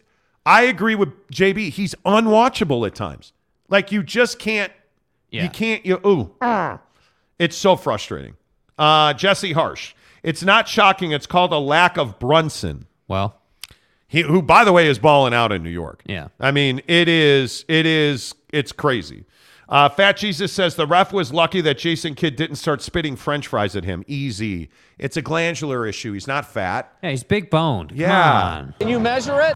Uh, Eric C says, "How's NorCal today, Ruffs? Oh, is Ruffs Oh, official in? Jesus, here we He go. He is in today. Here we go. Um, let's see. Ruffs. eh, I'm not going to read his comment. Gabriel says uh, Donovan Mitchell went through living in Utah to Cleveland. Gruesome. It is a step down. Like I love living here. yeah. I mean, it, it is. This is. I mean, obviously, it's our home. Yeah. Um, Salt Lake City. It, it, it's it, it's a great place to live. Uh, Alex Chacon says Lakers got hosed last night by the Suns. Yeah, without LeBron and without without. Okay, uh, what do we think of what do we think of Pat Bev hitting the too small taunting gesture when they're down like 25? I think Patrick Beverley is uh, is is playing his last minutes as an LA Laker, and I think it just has not worked. He has been, by the way, for those of you who don't follow it, Pat Bev has been terrible as a Laker, and when I say terrible, I mean awful, terrible, the worst. And there's no way to fix it. Yeah. There's no way to fix it, and they're going to trade him. It's a it's a bush league. It's it is it is no different than Zion dunking with an eighty thousand point lead. Yeah. It's I mean it's just you don't do it. Yeah, I know what time it is. You don't do it, and yet somehow Pat Bev winds up doing it. Yeah. And it should be a technical foul because now it's it's going too far, and it's causing shoving matches and like the rock the baby thing and the. Come on, What this isn't doing? celebrating. Like Lance Stephenson's guitar is a really good example of this. But that was funny because Yeah. it was Lance. but it was Lance, and? Lance gets all you know. Like, he gets you fired up and he starts playing the guitar. Dude, and, Lance is the guy blowing in people's ears in the playoff. You know that that's just but just he's celebrating dude. himself. Yeah. I'm all about that. When you're doing what Pat Bev is doing and you're doing the too small on Chris, like get the get out of here. Again, another guy that that you want to like if he's on your team, but he's hard to like. Where are we at in society He's hard to like. Uh, Jeremy Bolton, I think for every time Luka complains a call, a fan gets to come out on, uh, of the stands and get a free punch to his face and or his clavicle. Hey, Claw. I love that you said clavicle. I agree. Uh, Rhett Williams, good morning to you, sir. He says respect is gone for Spida. I agree. I think he is going to get unceremoniously booed. Yeah, but does that? But I need to clarify with Rhett's comment. Is is that? Do you mean that that the fan base's respect is gone, or your respect for him is gone? I Yeah. I think we need to ask that. I would be interested in that. By the way, if you're here right now, all 125 of you, please give us a thumbs up. Hit the like button. It really helps the channel grow. Uh, Burnett says, uh, let the coach and players speak the truth. If it's a bad call, that is what the fans aren't. That is as we, the fans, aren't blind. Bad call. That is we. Stop the gag order and the bogus fines. There's no. You cannot have players and officials like coaches and GMs ripping the officials. It's why every league bans it. It I does. do There's think, no though, good for it. I do think that there is space to have a conversation around officials being fined for bad. Oh, I, I. I think if, if, Tony Brothers should not be an official in the NBA. I think he is a- an awful NBA official, but that's pretty rare. I think most of the calls in the NBA are are. I mean, they're really difficult calls to make. Like you're talking about. There was a, a deal with um, Darius Garland last night yeah. where it was an offensive foul and he wound up getting hit in the face. And initially they got together and talked about it because two of the officials wanted to call that a foul on on Nickeil Alexander-Walker. But when you go back and slow the tape down and you look at the replay, very clearly Darius Garland pushed Nik- Nickeil, whose hand then, because he was pushed, like went out and it hit Garland in the face. That's not a foul on on on Nickeil. That's a foul on Garland. Yeah. But you need official. It's hard to make the right call all the time in real time. But I but I think that that you have to have a system in place to hold officials accountable on some level. I'm not saying you got to have some unrealistic, hey, 95% of the time you got to get it right or we're finding you. But what I am saying is that is that there should be it's like Major League Baseball, right? Major League Baseball tracks balls and strikes by umpires and how many they miss and how many they get right. Like and then they publish a report about it. Like the the league publishes a report, but I think that because it's basketball, you have like there has to be more accountability that way. Somehow, some way, it's got to happen. Yeah, I would agree with that. I, I I think there has to be more accountability. Is the exact right word. Yeah. There has to be more accountability. There, it's just it's not it's not an option uh, anymore. That's but that's just me. Teddy Wayman said Jason Kidd acted like a kid in that interview. He did. It was so bush league. It is so bush league. Uh, Kay Nurin says so. Who's winning the race for the number one draft pick? Boy, I think you're going to have a hard time not giving that to uh, Detroit. That's a bad basketball team, and and they're going to trade. Bo- they're going to trade Bogey. Yeah. I, I but The Lakers are actually going to wake up and do a trade. You know. I think it's the Pistons or the Rockets. I think the Rockets are going to accidentally win too many games. Um, but then you got to draw ping pong balls, and you know, are they going to freeze the ping pong balls this year? All gas, no break. Anyway, I would please don't start with conspiracy theories around the NBA draft. They not- want the Pistons to have the pick. Yeah. Uh, okay. I don't think Pat Bev is a good fit for the Jazz. No, he was No, not. That's no. why he's not here. Nope. Greg Hale says, "Can we talk Utah recruiting class, please?" We can. They're dominating. There's there's no doubt. I was reading their list of commits, Yeah. and it is it, it, it's It's long and prestigious. I mean, it, it it's unbelievable. The the the job that Whit has done. I mean, just in the Fano brothers. Um, I mean, the offensive line's going to be better because Spencer's there. Um, I think when you look at, um, you know, like Hunter Clegg from American Fork, yeah. could have gone anywhere he wanted to go. He could have gone anywhere he wanted to go. BYU, Stanford, UCLA, Arizona. Hunter Clegg could have gone anywhere he wanted to go. He Yeah. chose Utah. And again, that's a that's a local kid. Um, but if you start looking at at if you go down to the th- twos and threes, um, I mean it- Roger Alderman from Sonora, California, the offensive tackle, is 6'5", 275 pounds. What do you bench? Like looking at that kid, he is a massive human being. Just about everybody in the Pac-12 wanted him, including Oregon State, lift? including Oregon State, and he chose Utah. Yeah. Teams are choosing to come to the University of Utah to play football, um, like Smith Snowden. Again, I, I just say l- the laundry list of teams that were after Smith is not accidental. And that he's 5'10, 175 and runs like the wind. Are people Myron? You know, he's a, he's a, he, he- I mean, come on. Yeah. Who, who are we kidding? Yeah. They're winning the recruit. And this is the problem for BYU, by the way, because BYU was the one initially winning these. But you look at the, you look at the kids that they're getting and you start to understand that, hey, you know what? Maybe, just maybe, Kyle Whittingham's turned the corner. You I see mean- what I mean, though? This is what I was talking about with BYU. BYU doesn't have this list. BYU No. doesn't have some huge influx of guys coming in. Like BYU has some guys going out, some guys you lost to the league, and nothing really happening coming in. That's what concerns me. You look at Utah, and yeah, sure, you have some turnover, but you've got a laundry list of guys here that are going to come in and make an impact. Also, guys that you can develop. Yeah, I, and like Deshaun Stanley, who everybody thought was going to Colorado with Prime.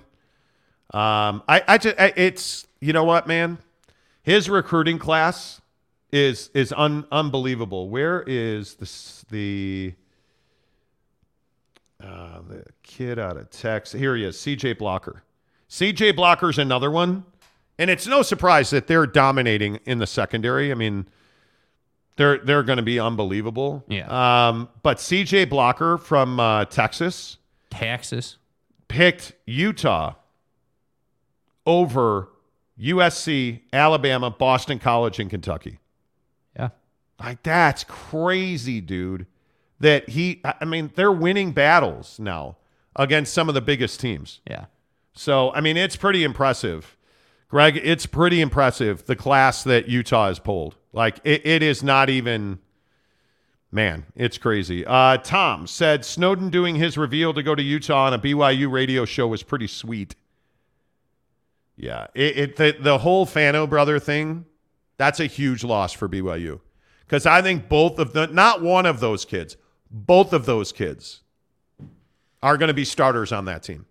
Spencer, it, Spencer may have to wait a year. We'll see, but Logan Fano is going to be a stud. He, I think he is going to be the next pass rushing star at, at, at Utah. Yeah. And he's He smart is. for going there. He, is, I mean, he is a stud. Yeah. I, I mean, it, it's just, I don't know how you look at this list and think that you're not, that you're just not, you're, you're not, I mean, you're dominating. Yeah. How do you look at the list and say, hey, Utah's going to be bad? Like, Utah's going to be really good. There's no way to look at it. And, You know what I mean? Like, yeah, like I- Utah's got talent. Utah is working, and I'm glad to see. And, and again, I don't know. I mean, obviously, we haven't been told or anything, but whether this is if this is Whit's way of just you know flying under the radar and doing his work in the portal and having more resources, great, awesome, love to see it. You know. And and hey, maybe we just judge Whit off of of all the kids he's signing. Then hey, yeah, maybe maybe he does embrace the portal now. I don't know, but but they're bringing in a whole bunch of dudes. Yeah. Um, I, and their their their transfer portal stuff's not terrible either. I mean, obviously with with Logan Fano, we we know that, but yeah, I don't know, man. I think tomorrow is National Signing Day, and I'm actually really excited about it. Yes, I'm one of the losers that tracks a bunch of teenagers to see where they're going to college. Yeah. Um, I actually pay attention to it with BYU and Utah, and I I love every minute of it. I love every minute of it. Uh, Brandon uh, Trujillo says BYU lost another captain of the transfer portal, and, and he went to Baylor. It is that confirmed with uh, Clark Barrington that Barrington is going to Baylor. Um, I haven't seen that. Yeah, I'm not sure, but either way, I mean, you know, I still don't think. Um, I still don't think that we're going to get through the end of this period and say that BYU has a mass exodus. I don't. I think when you look at the 10 players that started the season at BYU that are now in the portal Fano, Conover, Campbell Barrington, and Dallin Holker, I think are the only ones that are fully committed. So it's not like guys immediately jumped into the portal and were sucked up by other teams. right. I'll be interested to see where Pili and Barrington end up. I'll be very interested to see that. Um, I I still again will sit here and tell you I don't understand why Clark Barrington's not going to the NFL. I, I He's given up two sacks as a I mean, guard. maybe maybe the kid likes college football. Maybe he wants NIL money. I, I I don't know, but I agree he's at a premier position, and I also agree that injury risk in college football is big. Obviously, it's you know college football, like we know what that is. So to me, it just is. I don't know, man. I I'd be going to the league if I had the ability. If I had the eligibility and I was ready to Jeez. go, I'd be going to the league. Clark Barrington started 40 games and played 2,600 career stats. Good lord, like that's that's amazing to me. That is amazing to me. I just man. Oh. Okay, where do you want to go here? You want to go non-sports? Yeah, we probably should. Are you, I'm a little- Just, I'm a little- over it. You're salty today. Yeah, uh, I it's hate so these shows. It's really frustrating that I I, do, have to yeah. get tweets from from people on Twitter saying that it shouldn't be about Don's skin color, about whether he should be comfortable. I get tired of guys like Ruff's official. Like, dude, I have no problem saying I if you were never here again, cool. Like your your comments today, like people's comments hating on Don because he's black, hating on Don because he's somehow a drama queen. Like It's frustrating. It really is frustrating. And I have to be honest, I love living in the state of Utah. I love this town. I don't love the scourge of the earth, the underbelly of Salt Lake City. I don't like the people who who who are white, have lived in a 93% white community and have no idea what it's like to to feel the way Donovan Mitchell feels. And frankly, what's more bothersome is you won't put any effort into just trying. Just simply say, "Wow, maybe my opinion, maybe I just don't get it. Maybe maybe just for a second I can set myself aside and say, "You know what? This is somebody that I loved watch playing basketball. I can honest to God say I loved watching Donovan Mitchell play basketball as a Utah Jazz man. And and to me, it's really sad because this is a great town. It is. But man, does it I, I swear it's got some deep rooted issues. And and I take a lot of pride in us being the only show out here that's going to have this discussion today. And I'm not shy about that. And I'm really glad you guys are all here. But the reason I'm salty today and the reason I, that I struggle with these conversations is because I know what's coming. I know that we're going to get guys on Twitter, guys in our comments section, got like, you know, we're going to get these guys who just don't understand. The in in and again, even if you don't understand your unwillingness to set yourself aside and say, "Hey, Don feels this way." And maybe I don't understand it. And hell, maybe I even disagree with it. Maybe I do Yeah. think he's a drama queen, but he does feel this way. And, and I need to respect that. And I need to understand that our community made him feel that way. The fact that you won't do that is is really unfortunate. Well, like talking to Ryan Short on Twitter. Um, you know, Ryan on Twitter last night said the only thing I really don't like is that he said that this it's a refreshing and a blessing to be around people that look like him. Feels like a step backward and definitely wouldn't fly for a white person to say the same thing. And in this country, you're never going to hear that from a white person because we don't have to experience that as white men. We we don't we don't find ourselves very often in situations where we're like, "Wow, I'm the only white guy in the room." Hmm. And then we wind up going outside and we're like, "Oh, thank God, my fellow white man. Good to see ya." Like that doesn't happen. no. That does not happen to us. And so Ryan went on to say, well, it's just not because I said to him, if you're not a black man in Utah, you see very few people. If you are a black man in Utah, you see very few people who look like you. Imagine that. As a white man, we have no idea what that feels like. And it's not something, and it's something that no white person would ever say. And so naturally, Ryan pivoted and said, Well, that's just not a true statement. I personally lived somewhere where I rarely saw a white person because of where he served his mission. Bro, it's not where you served your mission, it was everyday life for Donovan. You went to the store to put food on the table for your kids.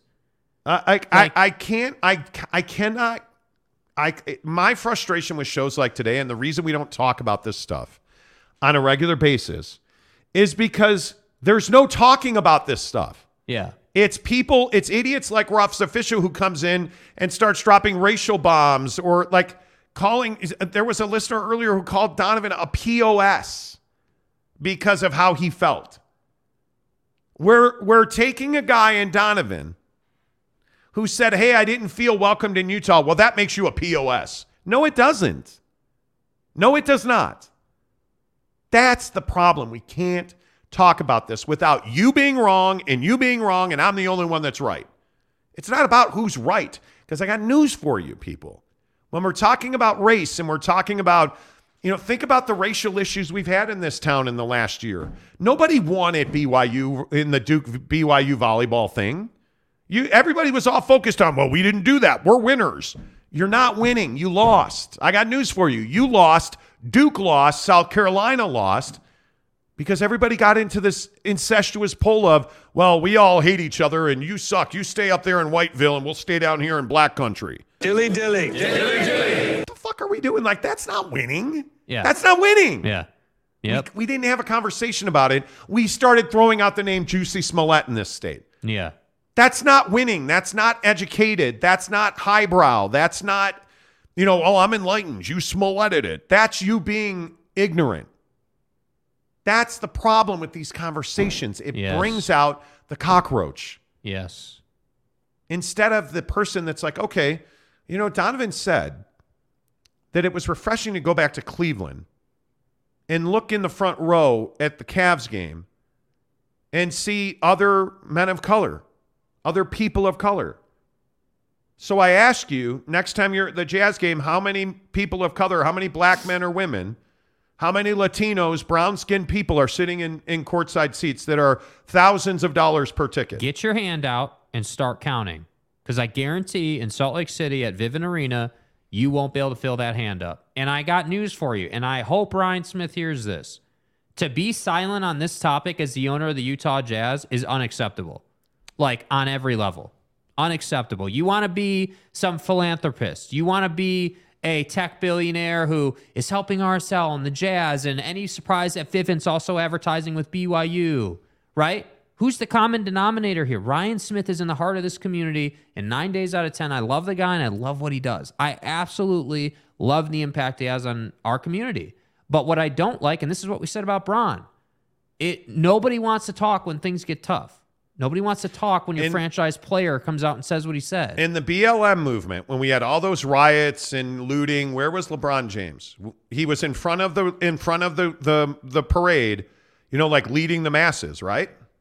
No. Hmm. He had his face completely covered, wearing sunglasses, riding a bike with his teammates at the very back of the parade. yeah. That's not leadership.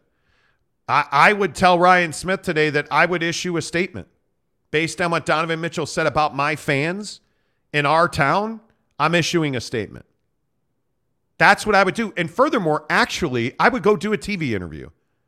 I would get on my pregame show and I would sit down with with Alema Harrington because there's no better person to have this conversation with than Alema Harrington, perhaps Big T, Yeah, because he's I a black man. That's who I do it with. Sit down and have the conversation on your pregame show. Yep. That's what I would do. He's not going to do that. And I think that's that's a mistake. It's a mistake. Salty Drunk says, I suggest you be careful with name calling, Monty. Even Ruffs has questionable if Ruffs has questionable takes. I am never going to apologize for calling a racist an idiot. And Ruff's official, in my opinion, is a racist. His comments, he- like, we don't block people on this show. Nope. We're just never going to refer to him again unless somebody else brings him up because we're not going to do it. He has no place in our community. He has a, the opinions where you get people that say, "Well, you know what? We don't have a." When when Donovan Mitchell is part of a program that gives away a hundred plus scholarships, full ride, room board, everything to underprivileged communities, and somehow you're not happy about that, you don't belong on our show. You don't belong on our show when it's, well, white kids deserve scholarships too. You mm. don't belong on our show. When you say that, hey, you know what? That's not something that a white person would say. You're right. That's not something a white person would say because a white person doesn't have to deal with that. That's just not true. He's being a victim. Okay, well, you probably you don't know what you're talking about. Yeah. If you can't employ empathy, if you can't put yourself in the position where Donovan Mitchell told this story about being pulled over and getting at it, catching attitude, he said from a cop. Yeah. And people on Twitter last night straight up said he's a liar. That never happened. Really? That's your reaction to it? He's a he's automatically he's a liar. Sorry, man. Like you you, you just don't. You know that I, I just don't. It's sad. Yeah, it is sad. I agree. It, it, it's just it's really frustrating to me. You know, like it's just it's really disappointing to me that that that that's the deal there. Yeah. Uh, let's see. Uh, hardline trend to trend, but I'll defend anyone being harassed even when I don't root for them. Media really was mean to Kyrie. Oh, I don't disagree with that. Yeah, and I think that that's a different that like that's you know, and I'm not trying to dance around the question, but I do think that's a conversation unto itself. It's a different conversation, but but again, like Yeah, it is. Like I I can't get away from like if we're going to talk about the media, I'm not talking about the national media because it has nothing to do with Donovan Mitchell in this conversation. I want to talk about the people in this town who do what's convenient and not what's necessary. That's what I want to talk about. I want Andy Larsen to have an opinion. I want Eric Walden to have an opinion. I love what Sarah Todd did on Twitter last night. I just loved it and then stopped loving it once she started attacking people on Twitter, right? Like, notice we're not proactively attacking people in the comments section. We're just going to point out how much of an idiot you are when you make racist comments, right? Like, that's two different things. And furthermore, I love the work Tony Jones does. Hear me clearly. I love what the guy does. Absolutely. I read it almost every day. Every time he puts something out, I'm pretty much on it. But I- it's surprising I don't hear from him on this. It, it, it is. It is. He's not part of KSL. He's not part of the Deseret News. He's part of the Athletic. You just have to be able to understand that everybody's entitled to their opinion. Everybody's entitled to their opinion. You don't have to agree with Kyrie. He's entitled to his opinion. You don't have to agree with Kanye.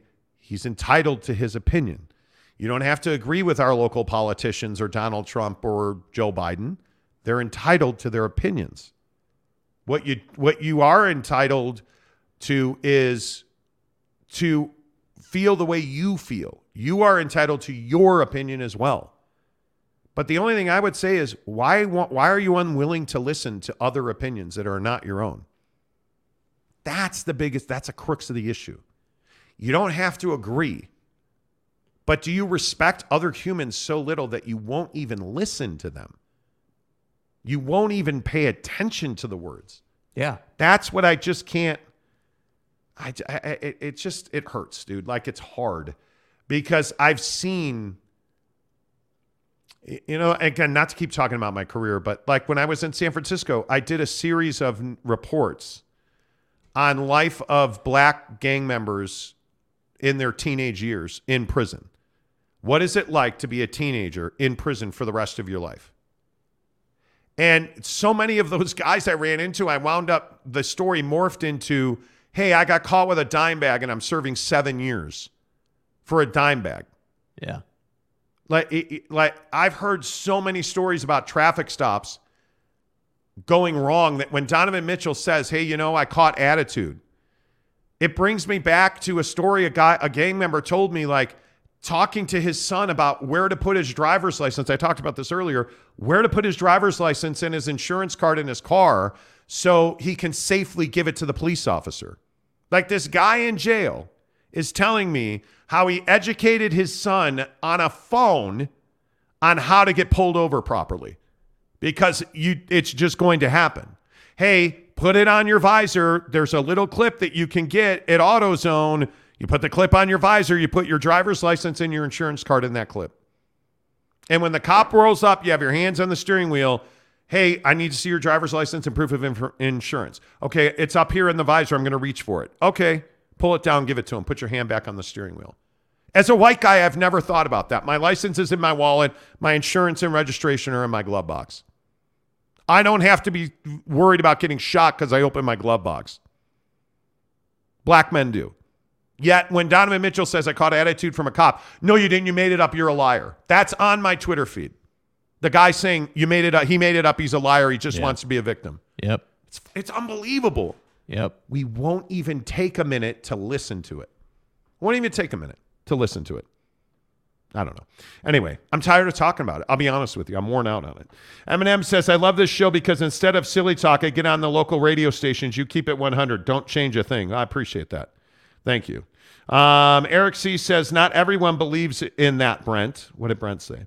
Uh, ease solution is easy. Be more Christ like. Easier than said than done.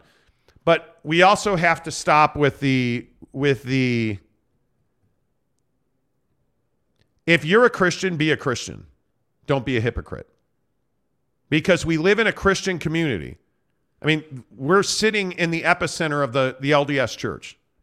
We are, by very definition, a Christian community. How many people live that lifestyle? And it's far too few. Even those in the church don't live that lifestyle. It's an impo like it just yeah, it's a, it's Yeah. a, mm. Yep. Yeah. Anyway, uh, Ron Nolan says, "What about uh, being like Gandhi?" Well, you could certainly try. Uh, Kurt Meyer says the show is fantastic because of the posters on the show. I love the passion from the posters on their team and their opinions. Absolutely. Uh, are you feeling it rough? I felt like th- that, but gotta have thick skin and relax. It's just a podcast. Okay. Um, yeah. And and again, I'm just telling you, we love every one of our listeners, but you don't have to be here. You you quite literally have the freedom to choose any show you want, any show you want. You you you can go We're listen not or don't give you listen. a free pass if you're going to make racist comments. Yeah, and I'm and- not here for, hey, that's name calling, dude. and again, I, I mean, Ruffs is a great example of this. All you do is insult people. That's all you don't bring you don't bring opinions, you don't bring facts, you don't you all you do is insult people. Yeah. That's why we don't read your comments anymore. Cuz all you do is bring negativity and insults. And that's not what this show's about, man. Like I I I ask everybody have an opinion. I don't have to agree with you, but have an opinion. But there's a line. You need to understand. So your your convenience with oh well, you guys say everyone have an opinion, but then if they if we disagree with you, you hate on us. No, we don't hate on you, but there's a line. If you're going to be racist, we're going to call you out. We're going to hate on you for being a racist because you're hating on others. Like that's like there's a line, dude. Yeah. Oh, I totally agree. Uh, Jeremy says, I'll say it again. I've taken it personally to do more listening. So many times I've just needed to shut my face and listen and show some thimp- sympathy, empathy. I believe, Don, it, it was his experience. Just de- deploy that in your life. But you see what he said. I had to, I, I, I've taken it personally Yeah. to do more listening. So I've, I've said to me, myself, hey, I need to slow down and I need to actually listen to what these people are saying. I need to listen to hear them instead of listening to respond. And you notice what you get, right? Like I really appreciate that comment. That's what I'm that's specifically what I'm talking about. Yeah, I agree with that. I just think it's hard to employ that in your marriage. Employ that in your marriage. I have not always been a great listener, and I to- I said that to my wife last night. Like I've been going through this spell where I just need some time off. Like I am, I feel like I am burnt out. I get up at 4 a.m. every day, have been for over a year. Like I just need time where I'm not doing the show, I'm not working, I am just off. And hey, we're getting that.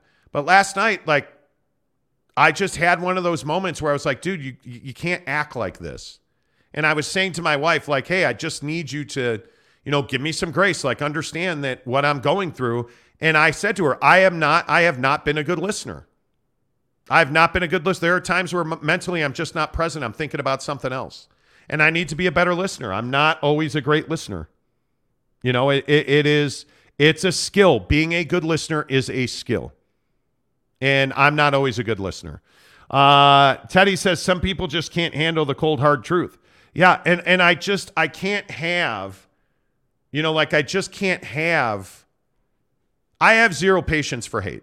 Like I, it really bothers me. Like when you, it's why the Kyrie and Yeezy thing was such a big deal to me, because you're hating somebody because of their their faith.